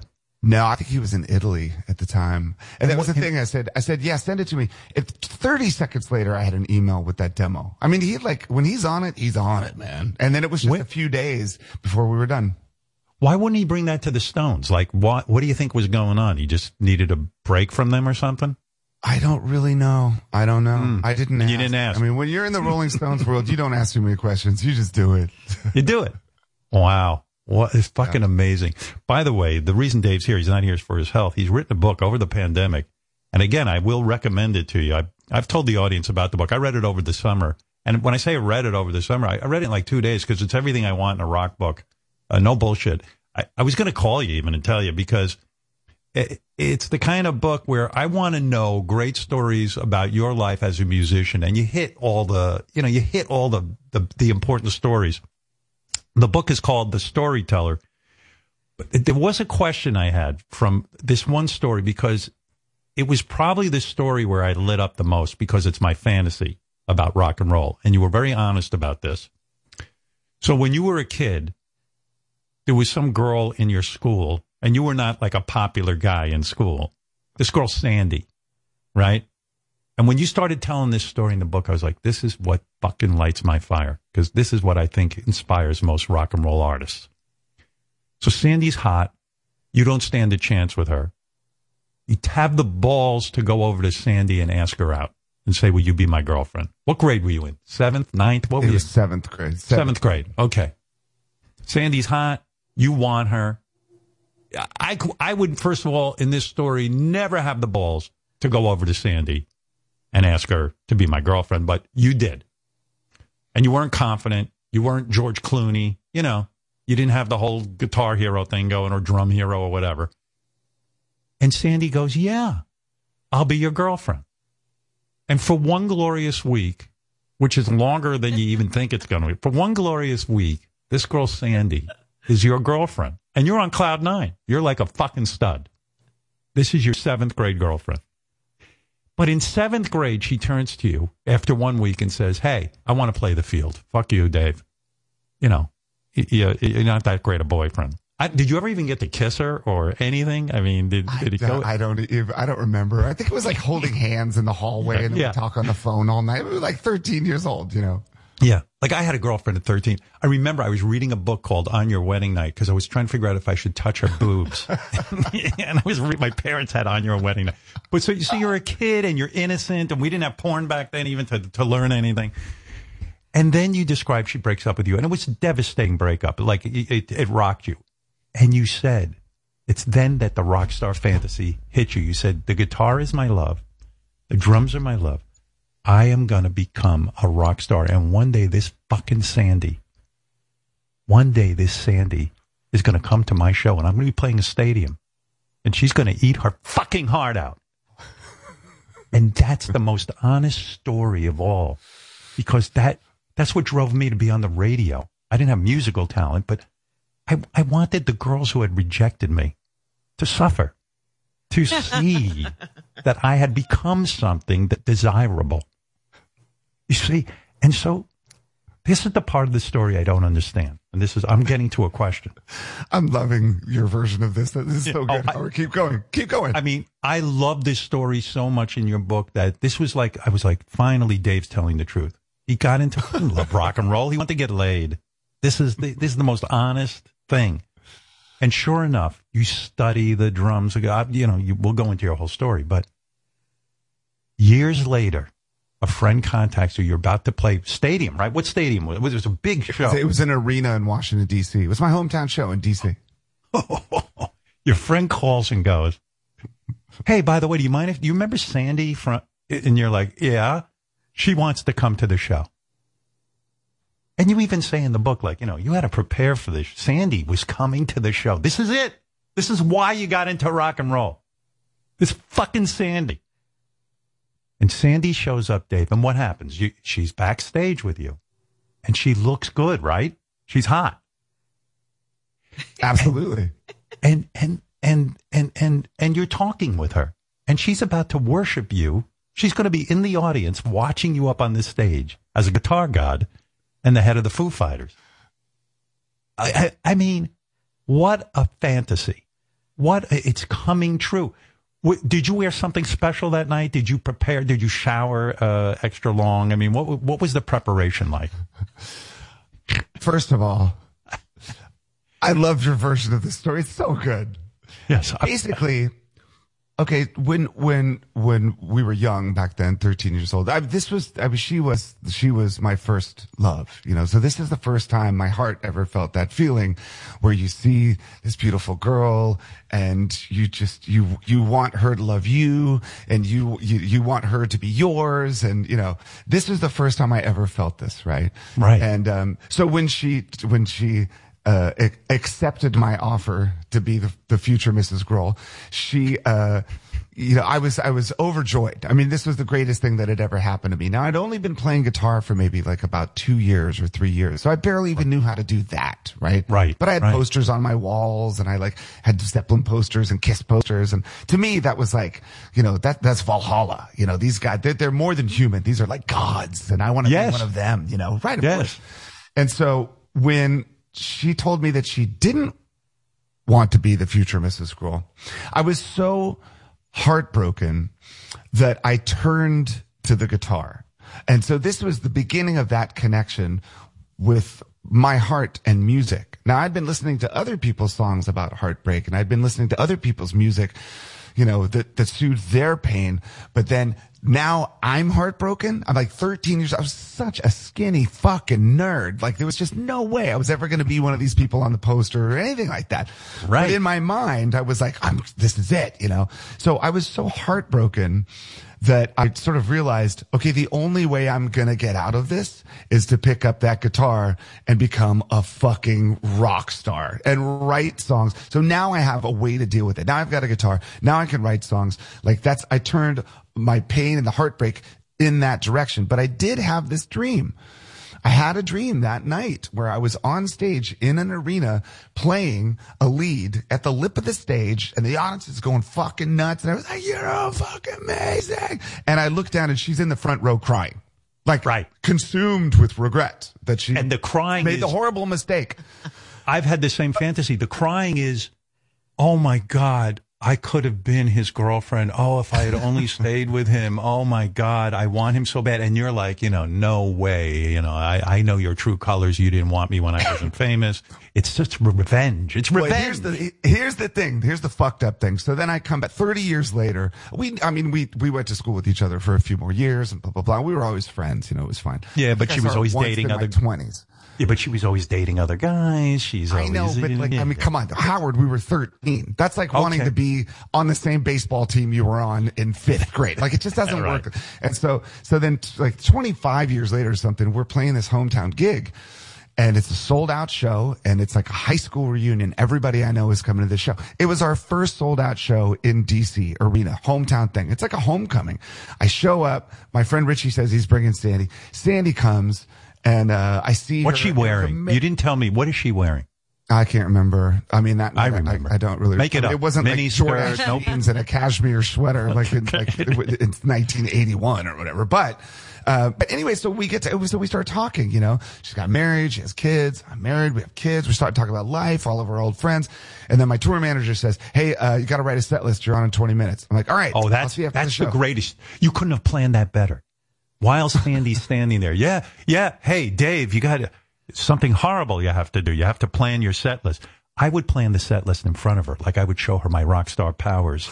Uh, uh, was Sandy standing there while you prepared? Let's see, which No. song am I doing again? I don't remember. Well, I mean, we were sitting next to each other, but the thing that I do remember is that night I'm on stage doing a solo at the lip of the stage, audience going, you're fucking amazing. And I look down and Sandy's right there, just like she was in my dream when I was 13 years old, except she wasn't looking at me crying in regret. She was looking at me laughing, saying, you're such a fucking asshole. and she gave you the finger. I mean, listen, we, we had, Wait a second. I had, I had told her this story before, so she knew it. So as I was, as I was sitting there playing, she was looking at me like, don't, don't even, don't even do it. Don't even try. Like, fuck you. I'm not going to cry over you. exactly. Oh shit, she ruined everything. And then, we, and then we've remained friends over the years. I mean, I haven't seen her in a long time, but like, you know, growing up in a small town like that in Springfield, it was like everybody knew each other and everyone grew up with each other. And we've all kept in touch over the years. And, uh, Wouldn't it have been great, Dale, Dave? Wouldn't it have been great if she came back said, "Listen, Dave, I actually was in love with you in high school. I got, I, I- you know, like she threw herself at you, and started making out with you, and gave herself to you." I Would don't really know perfect. if that would have been the best idea. I mean, I've been, I've been at a lot of crossroads in my life, but I think that one I've, I finally cleared it and made my way through. In my mind, she still wants you. I believe. I'm read. I'm actually reading a book that was written by Sandy right now, and Sandy ah. says I Oh, should have been go. with Dad. I blew it. Yeah, right. You know, because one of the first girls I was ever in love with, blah blah blah blah blah. She has said to me, I've I've seen her since, and she goes, "Shit, I should have fucking been with you because we would have been divorced, and I would have had half your money." And I go, "Yeah, you you, you blew it. You What an idiot. What an idiot. You could have had what an that. idiot." God. Explain. There's there's a couple of things I. But anyway, I love that story in the book. Explain something to me. Uh, this is a minor point, but this is a thought I had when when and I didn't understand it. You say when you started to play drums, you know, you didn't have a drum kit and stuff. You would play on pillows and things like that. And then you said, um, I do this thing, and it actually, I used to have to go to the dentist. It would ruin my teeth. I would play the drums on my teeth. And, and you said the only other guy you ever saw play the drums on his teeth or with his teeth was Kurt Cobain. That's how he taught himself drums. I didn't really. In other words, I've tried to imagine what you're talking about. Is it this? Yes, but it sounds like this. Okay, listen. It goes, it's like.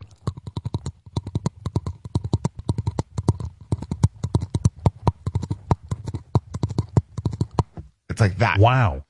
And and that's how you taught yourself. Like that was one of the things you did. And you say even when you were drumming for Nirvana back then, you would kind of uh, you saw you saw um uh, you saw Kurt moving his teeth to keep pace or to keep a beat going, right? Yeah, uh, like if you watch the unplugged uh, footage that, that we shot, um, you can kind of see his jaw moving back and forth, and he would sort of use that as a metronome to like keep time whenever he was like playing something.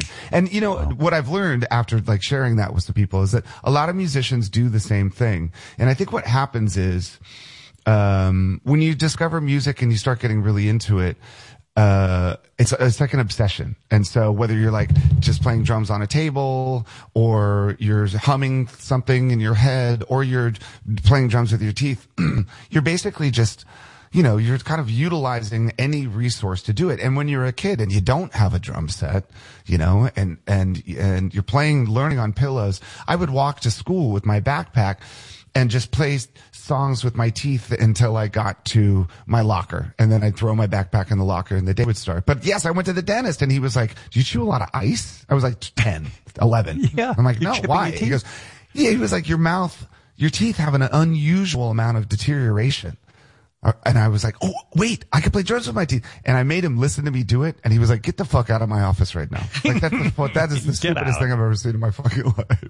Oh my God, that's so great. No wonder uh, Sandy dumped you. You were uh, you, you you had rotten teeth from. Uh, I know. from Listen, by the that. time I'm like 60 years old, I'm going to look like a meth head. They'll be gone. ah, your teeth. That is an amazing thing, and it's amazing that Kurt did that too. I mean, I I just. I mean, the odds of it, and and and you know, not being a musician, I found that fascinating. Quite frankly, you know, the um, um, the the theme also in the book that I have a hard time still believing is you've had one drum lesson or one guitar lesson in your life, and other than that, completely self taught. And um, and I and I was watching an interview with you and uh, Pharrell, and Pharrell says you're a great drummer, and you you know you're a pretty humble guy, but you go oh, stop saying I'm a great drummer. I'm not a great drummer. You insist that you're not a great drummer. You know I disagree, and you prove to Pharrell that you're not a great drummer, that you were doing disco beats and all this other stuff. But um, I don't know. I think you are a great drummer. Uh, it, it's it's it's kind of a proven fact just by the amount of bands you've been in and the and, and the Foo, first Foo Fighter albums where you played the drums and and you know why why this insistence that you're not a great drummer and also watching Kurt. I believe Kurt was a great guitar player. Yeah, he Um, was. he well, you know, this goes back to the, okay, remember I sent you an email of a forward that I wrote for a book about John Bonham. And in that email, I, I was, uh, because you were doing that Neil Peart, John Bonham thing all the time. And people were asking me like, well, what do you think? Howard's trying to figure out which one's the better drummer. So I had written this forward to this John Bonham book. It's called Beast.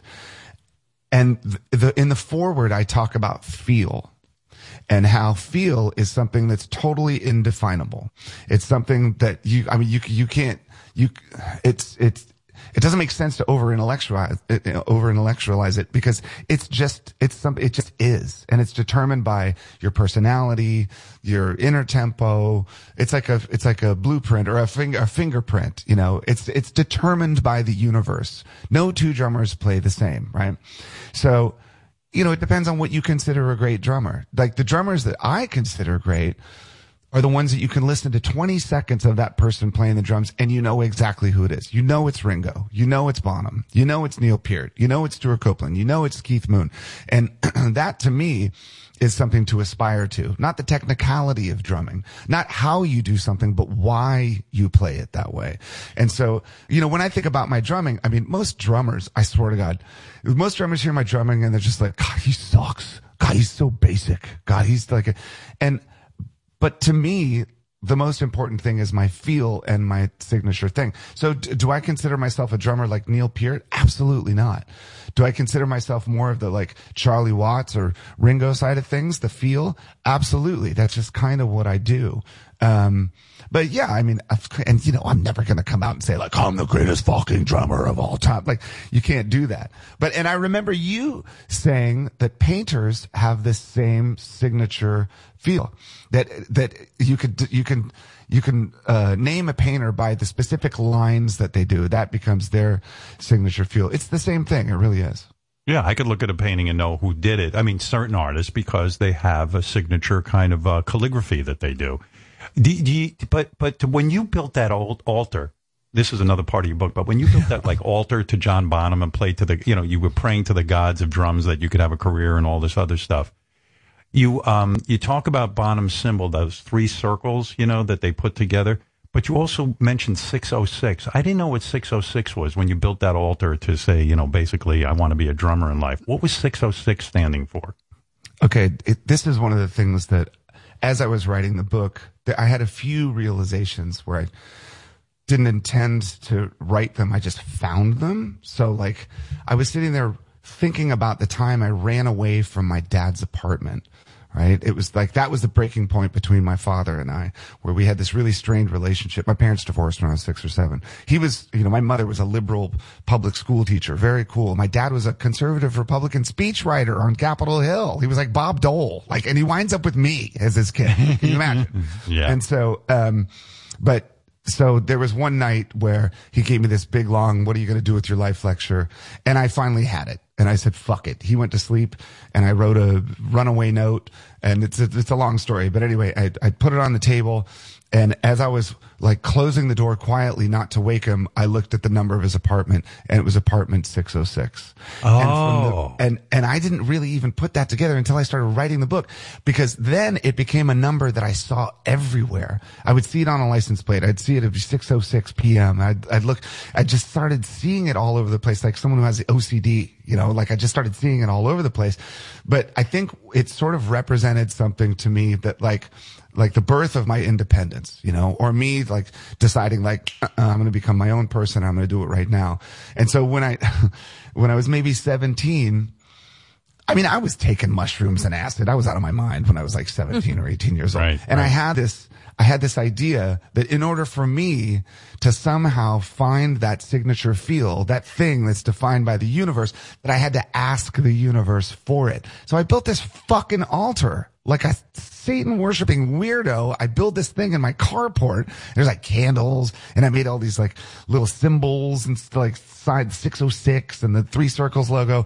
And I, I literally like sat down and meditated and begged the universe to become a fucking rock star. wow.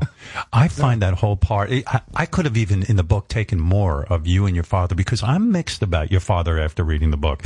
On the hmm. one hand, most dads, you see, it's such a strange thing that your mom is a school teacher, but when you tell her you're dropping out of school to join Scream, I'm like, boy, what an unusual mother and how supportive. But your dad, on the other hand, I kind of get him. He's saying to you, son, you're going to be a loser in life. You need to finish high school and you need to start thinking realistically about the future. Yeah. And, you know, and you kind of hint that your dad had an alcohol problem. You know, you say he had an alcohol problem. But in a way, I get that your dad was maybe just scared for you, that he didn't understand you. And, but he didn't seem mean. No. Then all of a sudden he disowned you. You said, I'm dropping out of high school. And he goes, well, fuck you. I don't want to see you anymore. Good luck to you. He's a confusing guy to me. Well, I mean, it, you're right. I could write an entire book about this relationship because it, it was, we were very conflicted, you know. I mean, my father was a classically trained flautist. He was a musician with perfect pitch and he had the ear and he had the musical mind. I'm sure that he had his own weird sense of synesthesia where he could see music, like stuff like that. Um, I, I actually wrote, I wrote an article, an article about this for the Atlantic. And it basically says like, uh, how far does the apple fall from the tree? In my case, it rolled all the way down the fucking hill, you know? And, but I talk about our, our similarities and I'm, I'm who I am because of this person. And so, yeah, we had a really strained relationship until I was maybe in my twenties and then we became friends, you know? And then we get like, as a, I, as I became a man, we like, we sort of saw each other on this new level and it was great. You know, one of the reasons why my mother was okay with me dropping out of high school is because she was a high school English teacher. And so she knew that no child, no two children learn the same. And sometimes it's not the kid that fails the school, it's the school that fails the kid. And she didn't think I was a complete idiot. You know, she just knew that I wasn't going to make it under the fluorescent lights of this of this public school thing. So when I said, I gotta go, I gotta go play music, she said, you better be good. That's it. And my father, on the other hand, was like, good luck. I mean, he took, I think he was saving money for me to go to college. And then the next Right. time I saw him, he had this like forest green Plymouth Volare. Like he got like a brand new car. And I was, Well, I was just, your dad said, "Good luck." And stay off the drugs, and that was it. And you didn't talk to him for a. He was basically saying, "You're no longer my son." And you know, these two people are so different. Your mother and father. You got to ask yourself, why the hell did they? What was the attraction, and why did they even get married? You know, You know? I'll tell you, it's it's funny. They met in theater. They were both in this sort of regional theater group in northeastern Ohio, and they both were like very romantic, artistic, musical uh, people that loved art, culture, and food. And I mean, this is like rural Ohio. This is not like New York City. And I think my mother thought my father was going to become like a Broadway actor, and they were going to move to New York and have this like amazing city experience. And then he joined the fucking army, and they moved to Germany or whatever. But I mean, the thing is, is that my father was so fucking smart and such a good fucking writer and such a good storyteller and such a funny, he was fucking funny as shit and he was so cool. But he had his own demons, you know, he, had- he had a fucked up childhood and, um, I'm not sure if he knew how to be a father.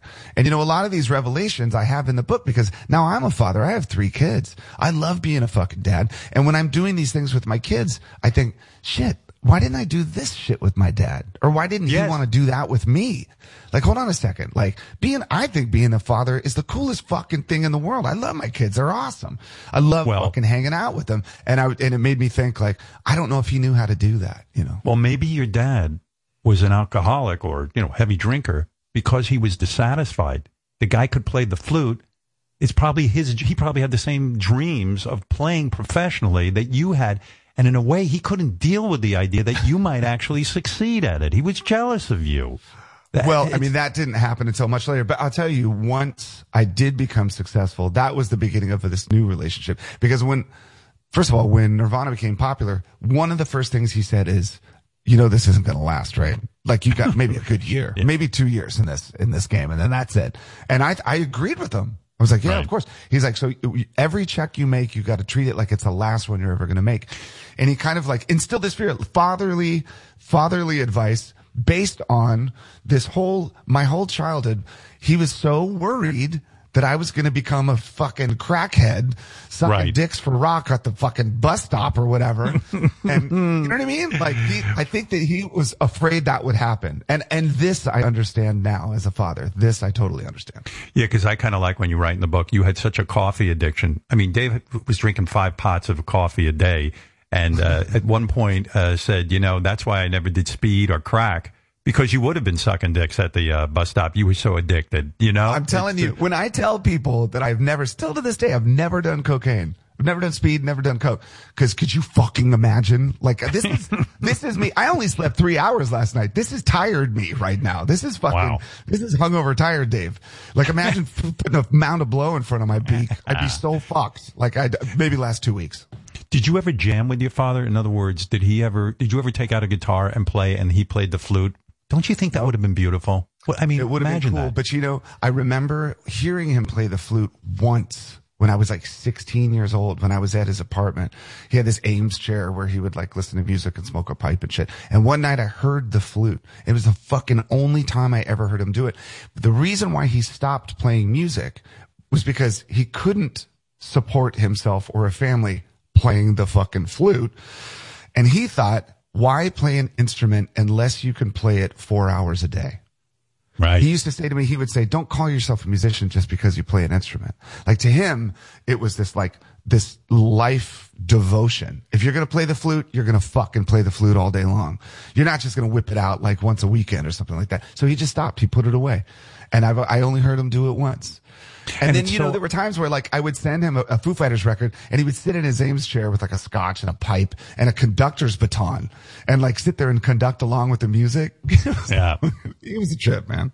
I mean, it's a, it's really, I get sad when I think about your father. He couldn't love his son fully because in a way his own demons were there. He was jealous of your dream. It was his dream actually. And here he was telling you, don't pursue your dream. Would have been a disaster. There's another part of the book that I so relate to, and I'm dying to talk to you about it because I experienced the same exact thing in my career. So you're in high school, and you know your your band. Uh, I love the name Dain Bramage. Dane, Dain Bramage is the name of Dave's uh, band. It's a great name, by the way. Dane Thanks, Bramage. Howard. I, I do like it. You're laughing about it, but it is a good name for a band, isn't it? Uh, Listen, we we we put it on the album cover. Yeah, we committed. Yeah. We had that name. So, you know, Dave's really dreaming about being a professional musician. He's got his band, Dain Bramage, and, uh, you know, they're doing their thing. And of course, you become a huge fan of punk music and it's become your life and it's really part of you.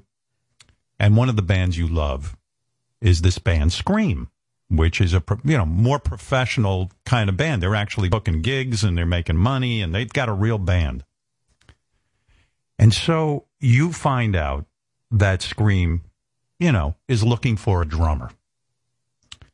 And I'm I'm not going to tell you everything in the book, but the, the the fact is that you get an audition with Scream, and they say, "What do you want to do in the audition? You want to play some Zeppelin? You want to play some ACDC or whatever the hell it is they say?" They offer you, and you go, "No, let's do some Scream songs."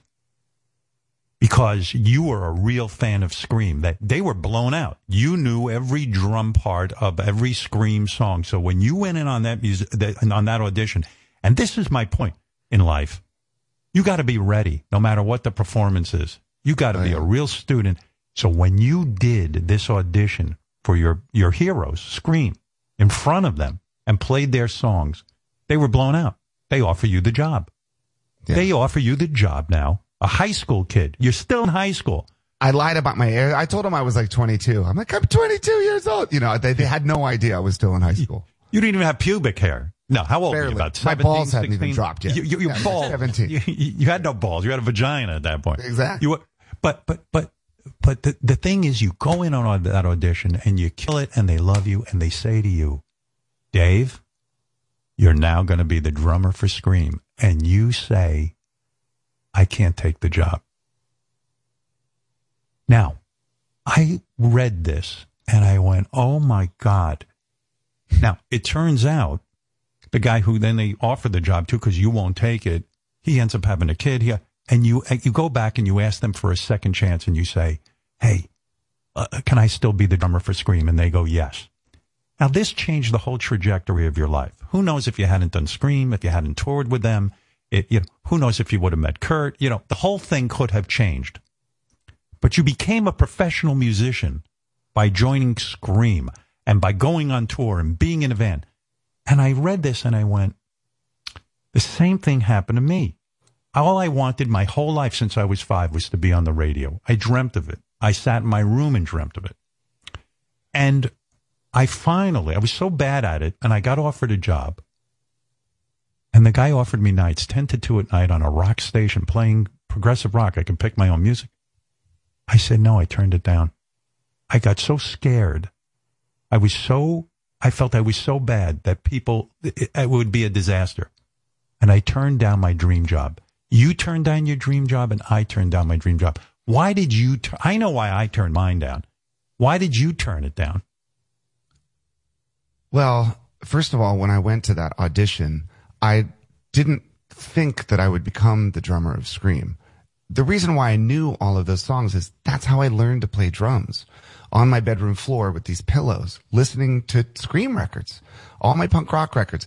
I knew Scream's music like back and forth to like front to back. Like I, I knew every single song, every drum riff, because that's how I learned to play. Were you Those- was- nervous? they were my walk- teachers. Were you nervous walking into the room when you met these guys? Because to them, Oh to God. you, they were the Beatles. You know. They were, yeah, they were rock stars. They were the coolest, like, local punk rock band in my mind. And, um, you know, I, I just wanted bragging rights to my friends to say, hey, I jammed a Scream, to say, hey, I met Scream. And so when I showed up to that audition, it wasn't the whole band. It was just the guitarist Franz. Because I think on the phone, he heard me like, hi, I'm 22. I want to be the, he's like, this isn't going to be, but he was being Yeah. nice. He was like, okay, I'll fucking jam with you, kid, or whatever. And Right. shows up and he goes, okay, do you want to play some ACDC? Zeppelin, what do you want to do? And I said, no, I want to play Scream songs. And he said, oh, really? Which ones do you know? And I was like, I know them all. Like that was like, well, that was my Clint Eastwood moment. I was like, this is great. Um, so of course we, we like jammed through the whole thing and, and, uh, it sounded great. And then the next time I got together with them, it was the whole band. And then I started realizing, oh shit, they might want me to actually be their fucking drummer. But I was like, I was still in fucking high school, dude. And I'm in this other band with my friends, you know? Right. I'm like, what am I going to just totally give everything up and join Scream? Like, there's no fucking way. So when they asked me, I thought about how much of my life I would have to just fucking throw in the dumpster and wind up and just start from scratch. And I'm like, I'm not ready to do that because I didn't even know if I was capable of doing that. You know, one of my fantasies when I was a kid was that I would go to a rock show, my favorite band, who I know all their fucking songs, and the house lights would come up and then someone would say, I'm sorry, the band can't play tonight because the drummer broke their wrist, unless there's someone that knows every fucking song. And I would raise my hand and save the day. And that would be like, so I had that fantasy as a kid. And with Scream, this is basically what happened. I wind up in this basement and I say, I know them all. And we start going for it. Jammed with them once. Then I had to tell them, I'm sorry, I can't join the band. And they were like, what a fucking little prick. And so Right. then I go back to life and I, I see them play one more time at a club in DC.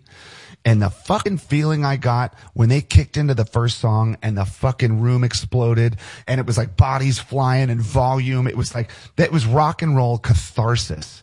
And I'm like, okay, this is it. Like this is, this is the feeling I'm searching for. I was working at like a fucking furniture warehouse or something. Like, what was I doing with my life? I was the shittiest fucking student. I knew I was going to drop out of high school. I was like, what was I going to do? Drywall shit for the rest of my life? I'm a fucking musician. Like, this is what I have to do. So I went back and I said, okay, I'm going to be your drummer. And that became, that began this process of like pulling the roots of my life from when I was a child. I'm like, fuck it. I'm going for it. And it's you love it but and I love when you explain that like you start playing with them. You can't even go you're not even of age to go into some bars with them and play. Like you got to wait out in the van. By the way talk to me a little bit about van life. It, it, it's like you literally lived the van life. Like you you had to pack all your gear into a van. You guys would sleep in the van right? I mean it is a hard fu- you have to be young and and and and, and just full of dreams in order to live that life I feel like anyone could do it if they love music that much. That was the thing. It's like, all right, I have a sleeping bag. Like, okay, I've got the duffel bag and my drums are underneath me when we're fucking rolling down the highway, but we're going to a gig. And once we're out of this stinky ass van, we're going to fucking rock that shit as hard as we can. And then we're going to get back in it and probably sleep there. Cause there were no hotels. It's like we were sleeping, I was sleeping on the stages that I just fucking played. It smelled like, like piss and beer and bleach, you know? And I'm just fucking wake up the next day. I was totally okay with it because I had the music. What was your per diem a day again? I've, I read it, it was, It was like seven dollars a day. And you said for seven dollars a day, living in the van, you could buy weed, you could buy, uh, I guess like Taco Bell or something for for food, and uh, and what was the third thing? Cigarettes. Like that a was pack it. of cigs. Like that was it. And you were lucky if you got that, you know. But you Right. just found your way. Listen, when you're But you were being or 19 paid. You were being paid to be a musician. Oh, I was a so- professional musician making seven dollars a day, fucking rolling around in some rust bucket with six other stinky dudes. Like You don't it was fucking great, dude. But there's such magic in your story because, again, I was fascinated. It's the same Scream story all over again. You're sitting in the van. You guys are doing a Scream gig. Iggy Pop is one of your heroes. you've, you've, you spent your life listening to Iggy Pop. You know every song every Iggy Pop ever did. And you're, you're parked in your van and some dude comes by and says, Hey, um, you know, essentially Iggy Pop needs a drummer. Come in and play for Iggy Pop. And you go, Oh yeah, I know his songs. And the next thing you know, while you're in Scream, Iggy Pop has you on stage with him and you're playing, but no rehearsal, right? I mean, barely. No, I mean, so, I mean, it was in Toronto, and Scream was playing a gig in a club, and we asked them what time sound check. They said noon. We're like, fuck, what? We don't go on until 10. What the fuck? They're like, be here at noon or you get no sound check. So we show up early for this sound check. And as we're sound checking, they're putting all these Iggy Pop posters on the wall for his new record. It was called Brick by Brick. And we're like, what the fuck is going on? I asked somebody, what's, what's up with the posters? He said, oh, Iggy's having a record release party before your show and he's playing. We're like, holy shit. Like this is the closest we've ever been to royalty. Like, it was like, Iggy's going to be in the same shitty fucking club we're going to be in. This is going to be amazing. and they said, no, you got, you can't stay. It's record company only. And we begged. We're like, what's, we have to watch it. Who's going to look after the equipment? They're like, they're fucking record company. Nobody's stealing your fucking drums. So we went out into our van in the alleyway and just fucking sat there and waited. We had six hours before we were going to play. And so I'm just sitting there waiting. And this guy comes up to the window and he's like, who's the drummer? And I'm like, oh fuck, what did I do? Like, did I burn down the club? Did I fucking, what it, and he's like, I said, me. And he said, you want to play drums with Iggy Pop? And I walked in there and there was Iggy with a guitar. He was performing, but he didn't have a band. And he, he said, hi, my name's Jim. I said, hey, I'm Dave. And he said, do you know my music? I said, absolutely. I sat down and we started, he started playing like 1969 or something, or I want to be your dog. And it was like, it sounded amazing. It was just the two of us. We ran through it. And then he started showing me new songs. I'm like, what the fuck is going, like, what? and then we did a couple of those and he said, okay, we're on at six o'clock. And I was like, oh, you want to do this in front of people? Like you want to do that? And I said, you, we need a bass player. He's like, you got one? And I fucking went out to the van and got Skeeter and he came in. And for that one night, that was, to me, that was the first time I ever felt like making it. And if it was the last time, I would have been fucking good. Cause not only was I jamming with Iggy, but like record company people, they thought we were his band. So they were coming up like, can we get you anything? And I'm like, uh, could I get a carton of cigarettes? They're like, absolutely. Anything else? I'm like, uh, could I get a case of beer? Like, uh, and, and I realized like, oh my God, I could have anything I fucking want right now. And 2 hours later, fan. It was over. I was back in the fucking van with my stinky friends in the fucking sleeping bag. But like, I, I, that was it for me. I'm like, okay, now I know what it's like to make it. That was fucking great. That's so Chuck Berry. I heard wherever he went, he never traveled with a band. Whoever was around, they just put him in the band, and a lot That's tons right. of guys. Put, I mean, that's Yeah. kind of rock and roll in a way. Like, and this is a, and I talk about this in the book a little bit. It's not having a safety net. Like when you, when you see, like when Rick Astley came up and jammed with us in fucking Tokyo, we never met the dude and we just learned the song an hour before. And I see him on the side of the stage. I'm like, Hey, we just learned your song. It kind of sounds like, smells like Teen Spirit. Do you want to come sing it in front of 50,000 people right now? He was like, absolutely. And I'm like, Rick Astley has balls the size of fucking hippity hops. I was like, oh my God. Because that is a professional musician. You should be able to play at a moment's notice, and and that that separates the men from the boys. It- it- it's do you? By the way, you described that your drumming style. You oh, you say in the book. Um, I used to reverse my sticks. I'd always play with the thick end of the drumsticks because I thought I'd get more power that way. Do you still do that? Do you still turn them around? No, I eventually flipped them back over. I mean, it's, it's the, like I said, everybody hits their drums differently. And I finally found this sweet spot where I can fucking smack a snare and it just sounds like a fucking, it sounds like a gun blast. I know exactly where to put it and, and where Yeah. to hit it. And my, and my hand just, like instinctively goes to that place now. And so, but no, when I, that, for that one drum lesson that I took from a fucking jazz drummer, this DC jazz drummer, he sits down at the set and he's like, he goes, let me see what you can do. And I'm like, do some stupid shit. and the first thing he says, he's like, he's like, okay, first of all, you're holding your sticks backwards. You know that, right? And so I was so fucking embarrassed. And then he had me on this practice pad going whap, whap, whap, whap, whap, whap for 30 bucks an hour. I was like, "Th- I can't even afford to become a good drummer. There's no fucking way.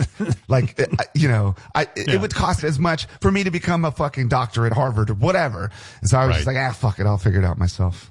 So you never sat and fantasized that? Oh, I wish my parents had gotten me lessons, and uh, they, they, they, you're you're doing just fine. Maybe it would have screwed you up. Maybe you know. It, it, who knows? You know, one of the good things about being self-taught in anything, I think, is that without someone telling you how to do it, you don't have any sense of right or wrong, right? So you might be doing things that wouldn't be considered like technically correct, but they, they might sound good. So I never had anyone to correct me. And in doing that, I think what happens is you, you create your own sound because no one's telling you what to do or what not to do. And I feel fortunate for that. There was a time in my life where I knew that I wasn't going to make it as a professional musician. I mean, the $7 a day thing, like that was pretty fun. But I thought, okay, here's what I'm going to do. I'm going to learn to read music and I'm going to become a studio drummer. And I'm going to go and be a great studio drummer, make enough money that I can put myself back into school and get a real fucking job. And Yeah. before I could, and then Nirvana became popular. I was like, fuck college. I'm fucking, it's all good now. it's over. You're no studio musician. you know, the, the, the, the despair you describe in the book when you have to, you know, hear Scream, they were your heroes, they took you into the band. And now you had the decision, you meet Kurt, and uh, now you're going to join Nirvana, you know, and become their drummer. And you felt really, really bad. And your mom, she's quite a woman, really, really remarkable. I know why you dedicate the book and everything to her. She says to you, sometimes, I know you feel bad about leaving Scream, but sometimes you just have to put your needs in front of other people's. And you said, you know, that's, it's weird my mother told me that because she never put her needs in front of mine. She, you know. Well, you know what I what I eventually realized, Howard, was what she was referring to was my parents' divorce. She said sometimes you have to do what's best for you. And mm-hmm. I I was surprised too. I'm like, you're the most altruistic person I've ever met in my entire life. Devoted her life not only to my sister and I, but to generations of students. She was helping everybody else get on with life. So when she said, sometimes you just have to do what's best for you, at the time I, I, I was surprised.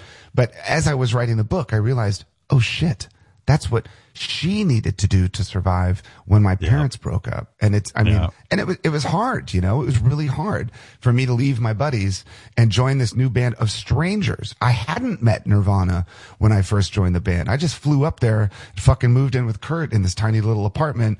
And then it was like, you know, and now I'm surviving on three corn dogs a day. Now it's 99 cents a day. There's a gas Yeah. station that had three corn dogs for 99 cents. That was like, now I got to budget that. But like I said, there was the fucking music and that was the thing that kept you alive. So how did you know? Did Kurt play you some songs and you knew he was going to be great, or the band was just starting to make some noise? What was going on that you knew to leave Scream?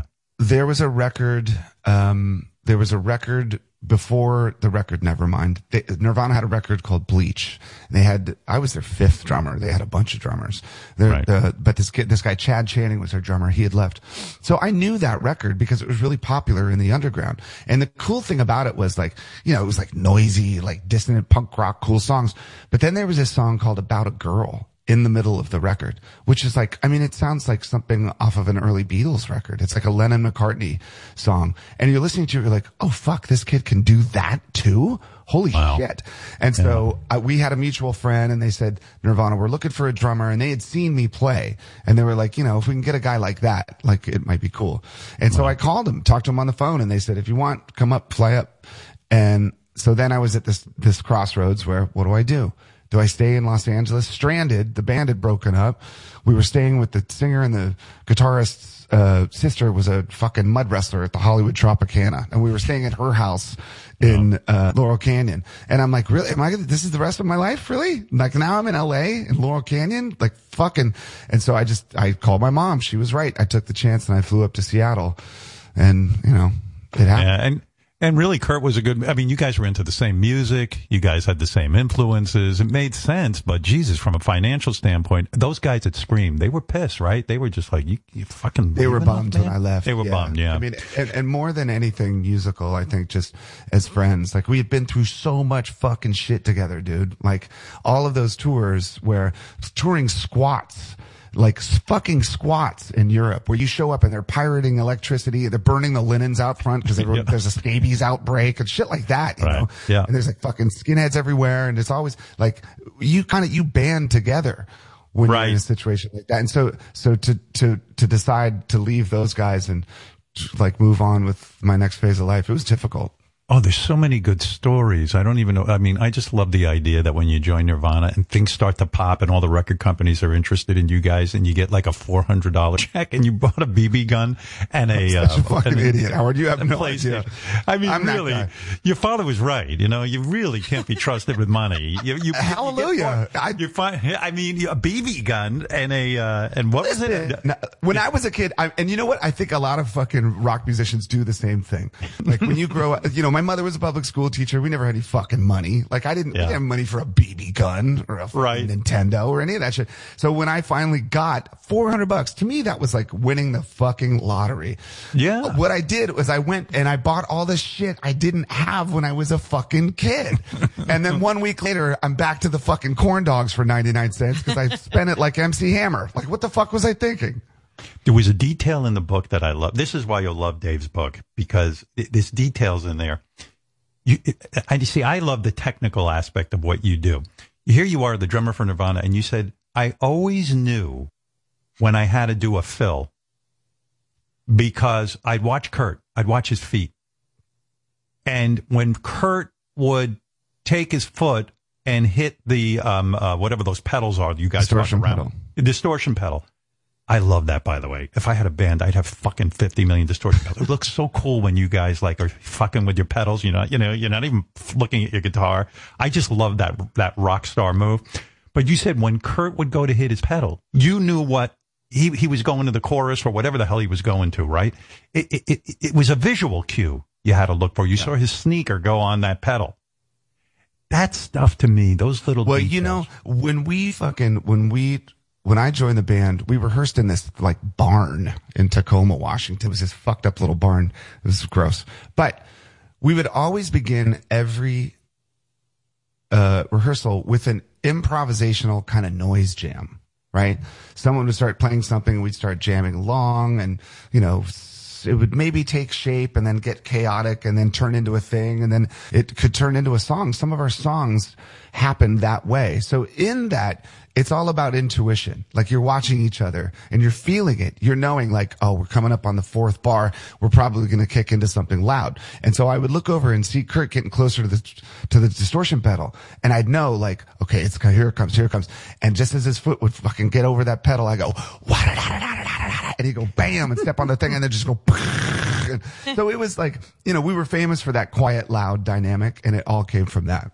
Uh, I, I've watched many, many uh, the videos, and I know you got to get out of here. Shit, I no, no, no. fucking hate it. I know, but- but- uh, I know, but um, um, um, uh, Chris hangs his bass really low, like below his balls when he's playing, and it, it seems like he keeps that bass down low. Is there? What, what do you make of that? That's too low to hang your bass, isn't it? First of all, you know he's six foot seven and a half, right? I didn't realize he was that tall. Wow. He is six seven and a half. We, we we were on Saturday Night Live once with Charles Barkley, and he towered over Charles. Bar- I was like, oh my Wow. god, this is crazy. but no, uh, he's he's really tall, you know. Yeah. But he likes. I mean, he just liked playing it that way. That bass that he played, it was a Gibson RD bass. I mean, that thing weighs like forty pounds. It's so it's solid wood, just so heavy, and the neck is long, and he's so big, and he like he was so tall that he couldn't even get a guitar strap long enough, so he'd have to double it up with like a towel. He'd like had- basically like you hang a towel out the window to like climb out of a place when it's on fire. He would have to do that for his bass strap. And it was just Wow. one of those things. And the way that he played the bass, nobody else did it like him. His feel, the way he strummed up and down. And it was that thing. Those three simple elements, the way he played the bass, the way I played the drums, the way Kurt played guitar and sang, that is why the band sounded the way it did. It just sounded like that. The band blows up. uh, You know, again, you got to read the book, but the band blows up. You know, you get, you're knocking off like Michael Jackson off the charts. I mean, Nirvana's the shit. I mean, it changed music. I mean, the, the, the 90s really changed. You know, Lars was on here the other day talking about how Nirvana, Soundgarden, Pearl Jam, they changed music. And he gave his whole discourse on that. It was great. I, I, I want you to hear it. But you felt really like the band was huge when you went on Saturday Night Live. Like that was the the, the sort of the marker for you. Yeah, what was it was about. Saturday Night Live that turned you on so much? Was it just that you'd seen so many legendary bands? Yeah, I mean, Yeah. when I was young, you, uh, first of all, you have to. My musical background, it starts with the Beatles and Steve Martin records, right? Right. I mean, it, now it makes perfect sense to me. Now I'm a, I'm a fucking I'm part comedian, part fucking rock and roller, and that's where it started. But I would watch Saturday Night Live, and and beyond like the brilliant cast in the '70s and the great skits and stuff like that, the musical guests they had were so I, they were they were all legends, you know, and it was so diverse. You'd have like Peter Tosh one weekend, then the next weekend you'd have the B52s, then the next weekend you'd have David Bowie, then the next weekend. I mean, I Wikipedia this when I was writing the book, and I'm like, I can't even believe like this is insane. It's like more than the Rock and Roll Hall of Fame. It's totally Amazing. But Yeah. so that gave me so that gave me a musical education. I spent so much time watching that television show, watching those skits and those artists that when I first walked in there, I mean honestly, it was like walking into, you know, the Sistine Chapel. I was just like, I can't this is it. I've I have a th- my life dream is totally happening right now. And I've been lucky enough over the last 30 years, I've done it 14 times now. And every Yeah. time I walk in, I think about the time I saw the B-52s tearing it up on that stage and that inspired me to become a musician. Yeah, I watched that um, that Nirvana uh, appearance with for the Saturday Night Live. I watch it all the time. It's really, it's actually really good. Did it, did it mean as much to Kurt and and and, and Chris to to be on Saturday Night Live, or was it just you? Like, did they hold that in high regard, or was it just like, eh, it's another thing? I think everybody felt the same Felt thing, it. but it was, but, I think Yeah. we we all processed it in different ways. Like that level of popularity, like I think that it's, I think it, it, in a lot of ways, I think it's, it scared Kurt. And it, I was sort of on the other end where I'm thinking, oh my God, this is, I don't have to go back to f- the fucking furniture warehouse. Holy shit. Like, I could, I can, I can have an apartment of my own now. Like, fuck those corn dogs. Like, I'm going to fucking make something good to eat. No you know? van. Yeah. No, Oh, yeah, no van God. anymore. Well, but by the way, you, you you broke your stick at the beginning of that performance. What your drumstick? What happens when you, you you have another one there? Well, does that fuck you up? I mean, it doesn't sound to me. I've watched it. I it doesn't sound bad. I mean, I mean, you usually have a, a you know an extra stick uh, either on this side or this side. In the event that that happens, you could just like grab one like a ninja in between beats, and um, yeah, it was terrifying. right. That, that was the worst case scenario. Let's just say worst case scenario. That Yeah. then I finally wind up on that stage, and in the first song, I just snap a stick, and the, and the only way I could get out of it was just like grab another one and hope nobody notices. You know. does that happen a lot? No, it, it probably does. I mean, you hit it pretty hard. Well, it did because I don't know what the fuck I'm doing. So I'm not hitting right. I'm not hitting it right, and it's backwards. And I'm fucking the total jackass. So yeah, it would happen. All right. I was told you have to get out at 10 o'clock. I'm so enjoying this conversation. I have about a million more questions about the book. I mean, we're, we're only up to Nirvana, but I recommend this book to everybody. If you love rock and roll and, and you've always said to yourself, gee, what would it be like to sit and talk to Dave about his career? The book really kind of handles that well. It's called Storyteller. Comes out next Tuesday, October 5th. Also, I want to mention that, uh, excitingly, I mean, we talked about this the last time. You're going into the Rock and Roll Hall of Fame. I mean, you're already in for Nirvana, but Foo Fighters are going in. Did you come up with someone, uh, to induct you yet? Have you, have you approached? I said you should get Dave Letterman to do it. What did you do? do, do? Did you go out and get him? I don't think I can tell you yet. Why? Always have They secrets. They have to make that decision. I can't blow it for. Oh. I think it's. It, it, they have to make that decision when they're going to tell everyone. So, um, yeah. But it's gonna be, set. it's gonna be fun. I mean, I'm really excited. Like to be honest, to see Nate Taylor and Pat get into the Rock and Roll Hall of Fame, it's like to me, it's like those are my guys, you know. So I, I'm, of course, I'm honored to be in there with Nirvana, and I'm honored that they're they're doing the Foos thing too. But I look at like Pat Smear, dude. Pat Smear is going to be in the Rock and Roll Hall of Fame. That's so Pat amazing. Smear is such a fun entertainer to watch. When you guys play, and he does like that little dance move, like he'll when he gets excited, he starts jumping up and down.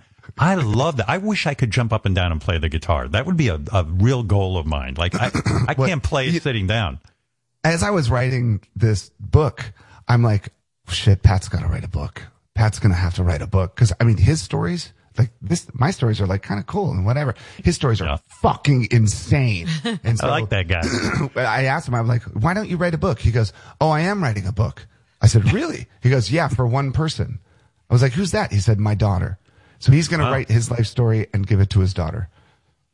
Oh, that's cool.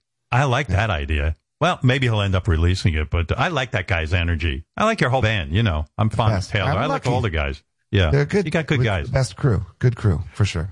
Also, Foo Fighters Radio returns to Sirius XM Channel 105 this Friday, October 1st. So uh, that's exciting. I'm glad to have you here with us and, uh, you know, be part of that whole thing with Sirius XM. That's really nice. Uh, there's so much more to the book. I've only given you a little taste. Uh, you've done it again. You wrote a great book. It really is. People are going to love it. They're going to have so much fun with it. Uh, good for you, Thanks, man. man. I heard Thanks, you're going to do a reading. I got to go to that. That's funny. Let me tell you something. Like, yeah, they were like, well, let's do some live engagements. I'm like, all right. Like, what do I do? Do I just yeah, like, what do you do? like, do I just sit on a stool and read the book and then play some songs? And then I'm like, no, fuck that. I'm, I'm going to make a show. And so I fucking made a show. And so it's like, it's, there's, it's, it's a production. I just, I just fucking wrote it on Sunday. I did it last night for the first time in London.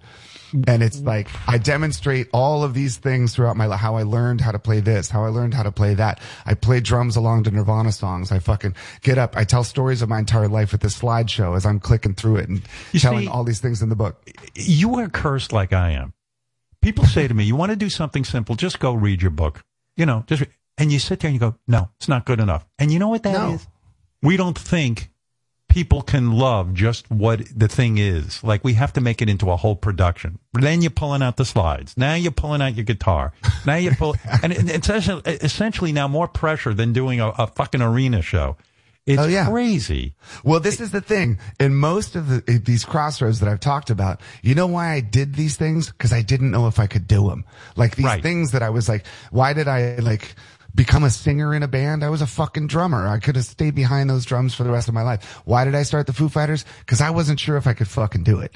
And so I put that challenge in front of me to prove to myself I could fucking do it. So just like last night in London, that first show that I've ever done where I'm like wandering around, it was like a fucking Broadway show, you know? Yes. Like, why wasn't just can't you just why why can't you take a section of your book and just read it? I say it's because you're looking for love in all the wrong places. Interesting. I Yeah. I see it a little bit differently. I see it as um that's not that's not good enough for me. Like I, why that's too fucking easy. Like it's just too fucking Really? easy to go That's up how and you do the easy. I, I really do. Like why? And also like I want to do something that people are like, holy fucking shit! I cannot believe he does that too. Like because you have things. to be the greatest book reader of all time. That's the problem. So it's not going to be fun for you. It's going to be pressure for you.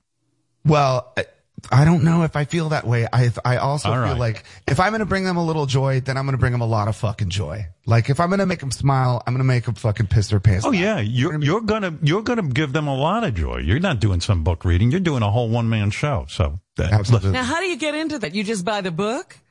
That's a Broadway show. You're supposed to pay money for that. Well, Yeah, do yeah, that for I me mean, now. Believe me, they're paying fucking money for that. Don't worry about it. I'm getting fucking paid. Damn right. Uh, no, I think like getting you buy a ticket and you get a book with the ticket or something like that. Dave Grohl's book is called. It's his memoir, and it's a hell of a memoir. The Storyteller, and uh, he did a beautiful job with this book. I had such a delightful time reading this thing. Um, and uh, the book comes out Tuesday, October fifth. Uh, Dave, thanks. I know you got to be out of here because I would have kept Howard, you another seventeen hours. It's it's never it's never long Never enough. enough. Never It enough. It was All right. great to But hear great you to telling the stories because you are a storyteller. And Oh. my God, some of the grit in these I- stories is amazing. I am so mad at you, by the way. I forgot to bring this up because I only have an hour with you, but just real quick, I got to tell you this. That part, I don't fucking believe in ghost stories or anything. And there's this huge section of the book that's unbelievable where Dave kind of proves that his house was haunted. But I, I read on a Kindle and my wife's asleep and the room was dark. And you know that part of the book where you say the ghost face was like right up to yours? Oh, so yeah? all of a sudden I start getting affected by this. I'm sitting there in the dark and I'm like, I think there's a face next to me. It's, and I'm like, this fucking guy. I, I, I really almost skipped over it because I was getting all freaked out. I mean, it's, Uh, it fucks me up for a really. I had to fuck. I lived in that house for another year and a half. I was like, whatever. There's a fucking ghost in here. Okay. Here's the thing that freaked me out about that. The guy who comes to visit you and he says, Hey, Dave, your house is weird. Every time I come here, I feel something following me around. And you would never even talk to him about the ghost. That just The fucking we'll house was this. haunted. Howard, there was a ghost in the fucking house. There's house. no such, you know, there's no such thing. Listen, I never then the- thought about it. I never gave, I, ne- I wasn't a ghost person. I did, never thought that, but there was something in that fucking house. I swear to God, dude. I swear to you. And I was having these reoccurring dreams of this fucking old woman with like muddy feet and this torn sweater with fucked up hair standing in my living room. Like I'd come around the corner and she'd be standing in my living room fucking staring at me dead silent. I don't know when I'll see you again, but when we do, I want to talk about the ghost story and I want to bo- talk about this chick who brings you to the psychic. Uh, because I don't believe in psychics either. And then the whole extraterrestrial thing, and she says it's not a dream. We're going to talk about that. Okay, Don't- I'm in. Don't we we could do just get ready for that. All right, that's a little cool. teaser. He's like the new Stephen King now. All of a sudden, well, I'm saying to myself, this is the plot for a movie. Rockstar buys a house and it's haunted. We're Yeah, I'm actually, uh, there. yeah, I've actually bought the rights to that part of the story. I'm actually producing. It. God damn it. Uh, yeah. Uh, listen, I, I, I guess you got a lot to do today. Uh, uh, love and kisses, and thanks for being here, and good luck with the book. It's wonderful. Thanks, Uh, guys. There he is. Bye. Take Dave care. Grohl. See you guys. Yep. Bye. Dave Grohl. He knows. He knows. They, they told me he's got to be out by one hour, so I did it. Very busy. Huh? Yeah, I had a lot to talk to him about. I didn't even. Yeah, I was kept waiting for the ghost story, and I was like, oh, he's gonna run out of time. Well, I guess he we were talking rock and roll. Well, listen, But it was so awesome. Some of those stories are just amazing. Yeah. Uh, you You'd know, like the just book. little nitty gritty stuff about being in a band and Yeah. the way you have to live and the things you're surviving on and then the musical stuff that Yeah. comes out as you're just going through this crazy life is really great. Yeah, the whole book is filled with that stuff, and I'm a I'm a sucker for that. I mean, I love hearing how musicians figure this shit out, and and um, he goes into a lot of detail, but Yeah. Well, that's what's wonderful. He uh, he remembers the details of the story, so Well, that's what he says. really alive. You know, like it's when you can flesh it out like that, it becomes real to the person reading it, as opposed to. And then we went to blah blah blah. You know. yeah, um, yeah. He even says in the book, for some reason, I'm blessed with a memory. I can actually remember all of these details. Yeah. Uh, so he's lucky that way. I know when I write a book, I got to have Fafafui remind me of what I've done. I literally don't remember yesterday, but. Um, But even yeah, when and- he was telling that little story about writing the song with Mick, that was amazing. Yeah. Well, you know, uh, this ghost story thing, it really did weird me out. I was reading in the dark and, uh, he has this thing where this ghost that he was this, he could see, he could feel the face like right up next to his when he was sleeping. And all of a sudden I started getting weirded out. And I was like, I can't believe what an asshole I am. I'm getting weirded out. Like, I've never had a That's ghost in my house. Listening to Sal and then going into Yeah. his silly stories. I mean, exactly. It's it's Dave's story. You don't have to start seeing it. yeah. But uh, there's a lot to it. You know, there's a lot to talk about. That's why if somebody writes a book, I need about nine hours with them because I don't have a lot of questions. think though that when people have great imaginations, they can almost imagine anything and make it seem real to themselves. That's what I think ghost stories are. Yeah. He's got a lot of UFO stuff. He's he's he's got a bunch of But things. that all of that, you can imagine anything. He's got a great imagination.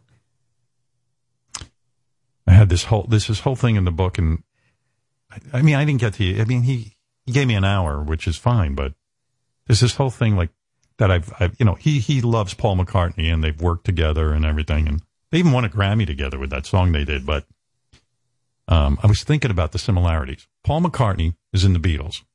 He played bass, but he could play every other instrument. In fact, on some of the Beatles tracks, he's even done the drums. Yeah. He's done the lead guitar. He's done the whole thing. Leaves the Beatles, and his first album, he goes to a barn, and Paul McCartney records every single song on his own, playing every instrument. Every track on there is for all Paul McCartney. Dave Grohl's in Nirvana. He's thought of as the drummer. Turns out he can play guitar, and he plays a whole bunch of instruments. He leaves Nir- well, Nirvana ends. He goes off and plays every instrument, writes every song for the first Foo Fighters album. And look at the parallels between those two guys. Of course they would love each other. You know, Well, they can understand each other. It's like Paul's wandering around the world. How many people really understand what he's he's done? Really understand it because they can do it too. Yeah. Well, anyway, if you're into music, we're doing the show tomorrow. We're not starting our usual time. We're starting at 1.15. And um, I'm going to have a conversation with Mick Jagger, which is super exciting. I've dreamt about that my entire career. I love this guy so much. I mean, it's Mick Jagger, you know. If you love music, It's again, it's like talking to Mozart or something. He's written every great song there is to write. The, the catalog is staggering. I don't even. I wonder if Mick Jagger even could name every song he's ever written. Like, I, I bet you he doesn't. He'd probably have to go. He probably has forgotten great songs, like hit songs he's written. Well, you wonder if, you know, when they're deciding to go out on tour, does he have to they- relearn songs because he Uh, hasn't they- played them in so long? I know that they do because uh, they do these uh, intense uh, rehearsals. But anyway, Mm-hmm. so tomorrow we start the show at one fifteen. That should be pretty exciting. And uh, what else did I want to tell you? Yeah, well, okay, we're going to end the show. I had a lot of mail from people. I'll get to that Long Island Psychic. Maybe we'll do it tomorrow. You know, after I talk to Mick. There's a good sentence. After I talk to Mick, maybe we, you and I can uh, go through. Uh, So just throw that off. Yeah. After I Yeah. Mick, maybe I'll do Mick. that. Yeah. and you're calling him Mick. It's not Sir Mick. Mr. Jagger. Just Sir. Yes, sir. Sir Jack, Sir Mick. No. Yeah. Whatever he wants to be called. I'm going to call him Mick, but if he, you know, he wants to be called Mr. Jagger, I'll call Well, him. I'll call him whatever he people wants. who walk in here and you Mm. say you can't, you just don't feel right calling them just a simple name like Mick. All right. I'll check with him. Uh, Dave's memoir, The Storyteller, comes out next Tuesday, October 5th. It's available for pre-order wherever books are sold. And also, I told you about Foo Fighters uh, radio making a big return. Yeah. All right. Well, now that you told that Sandy story, was it Sandy, his first girlfriend? yeah. I was listening to The Best of You yesterday and I said, Oh, I wonder who this is about. Maybe it's Sandy. Is someone getting the best of you now? Hmm. Yeah. That's right. Could be. All right. Listen. All right. Peace and love, everybody. And uh, a fafafui to you all. Peace and love. Peace and Peace love. and love. Peace and love to you all. And uh, we'll see you tomorrow at a special love. time. Peace and love. Thank you. Bye. Wednesday on a very special Howard Stern show at 1:15 p.m. Eastern. The interview Howard has waited his entire career for. Legendary Rolling Stones lead singer, frontman, and songwriter, Mick Jagger. Only on the Howard Stern Show. That's crazy.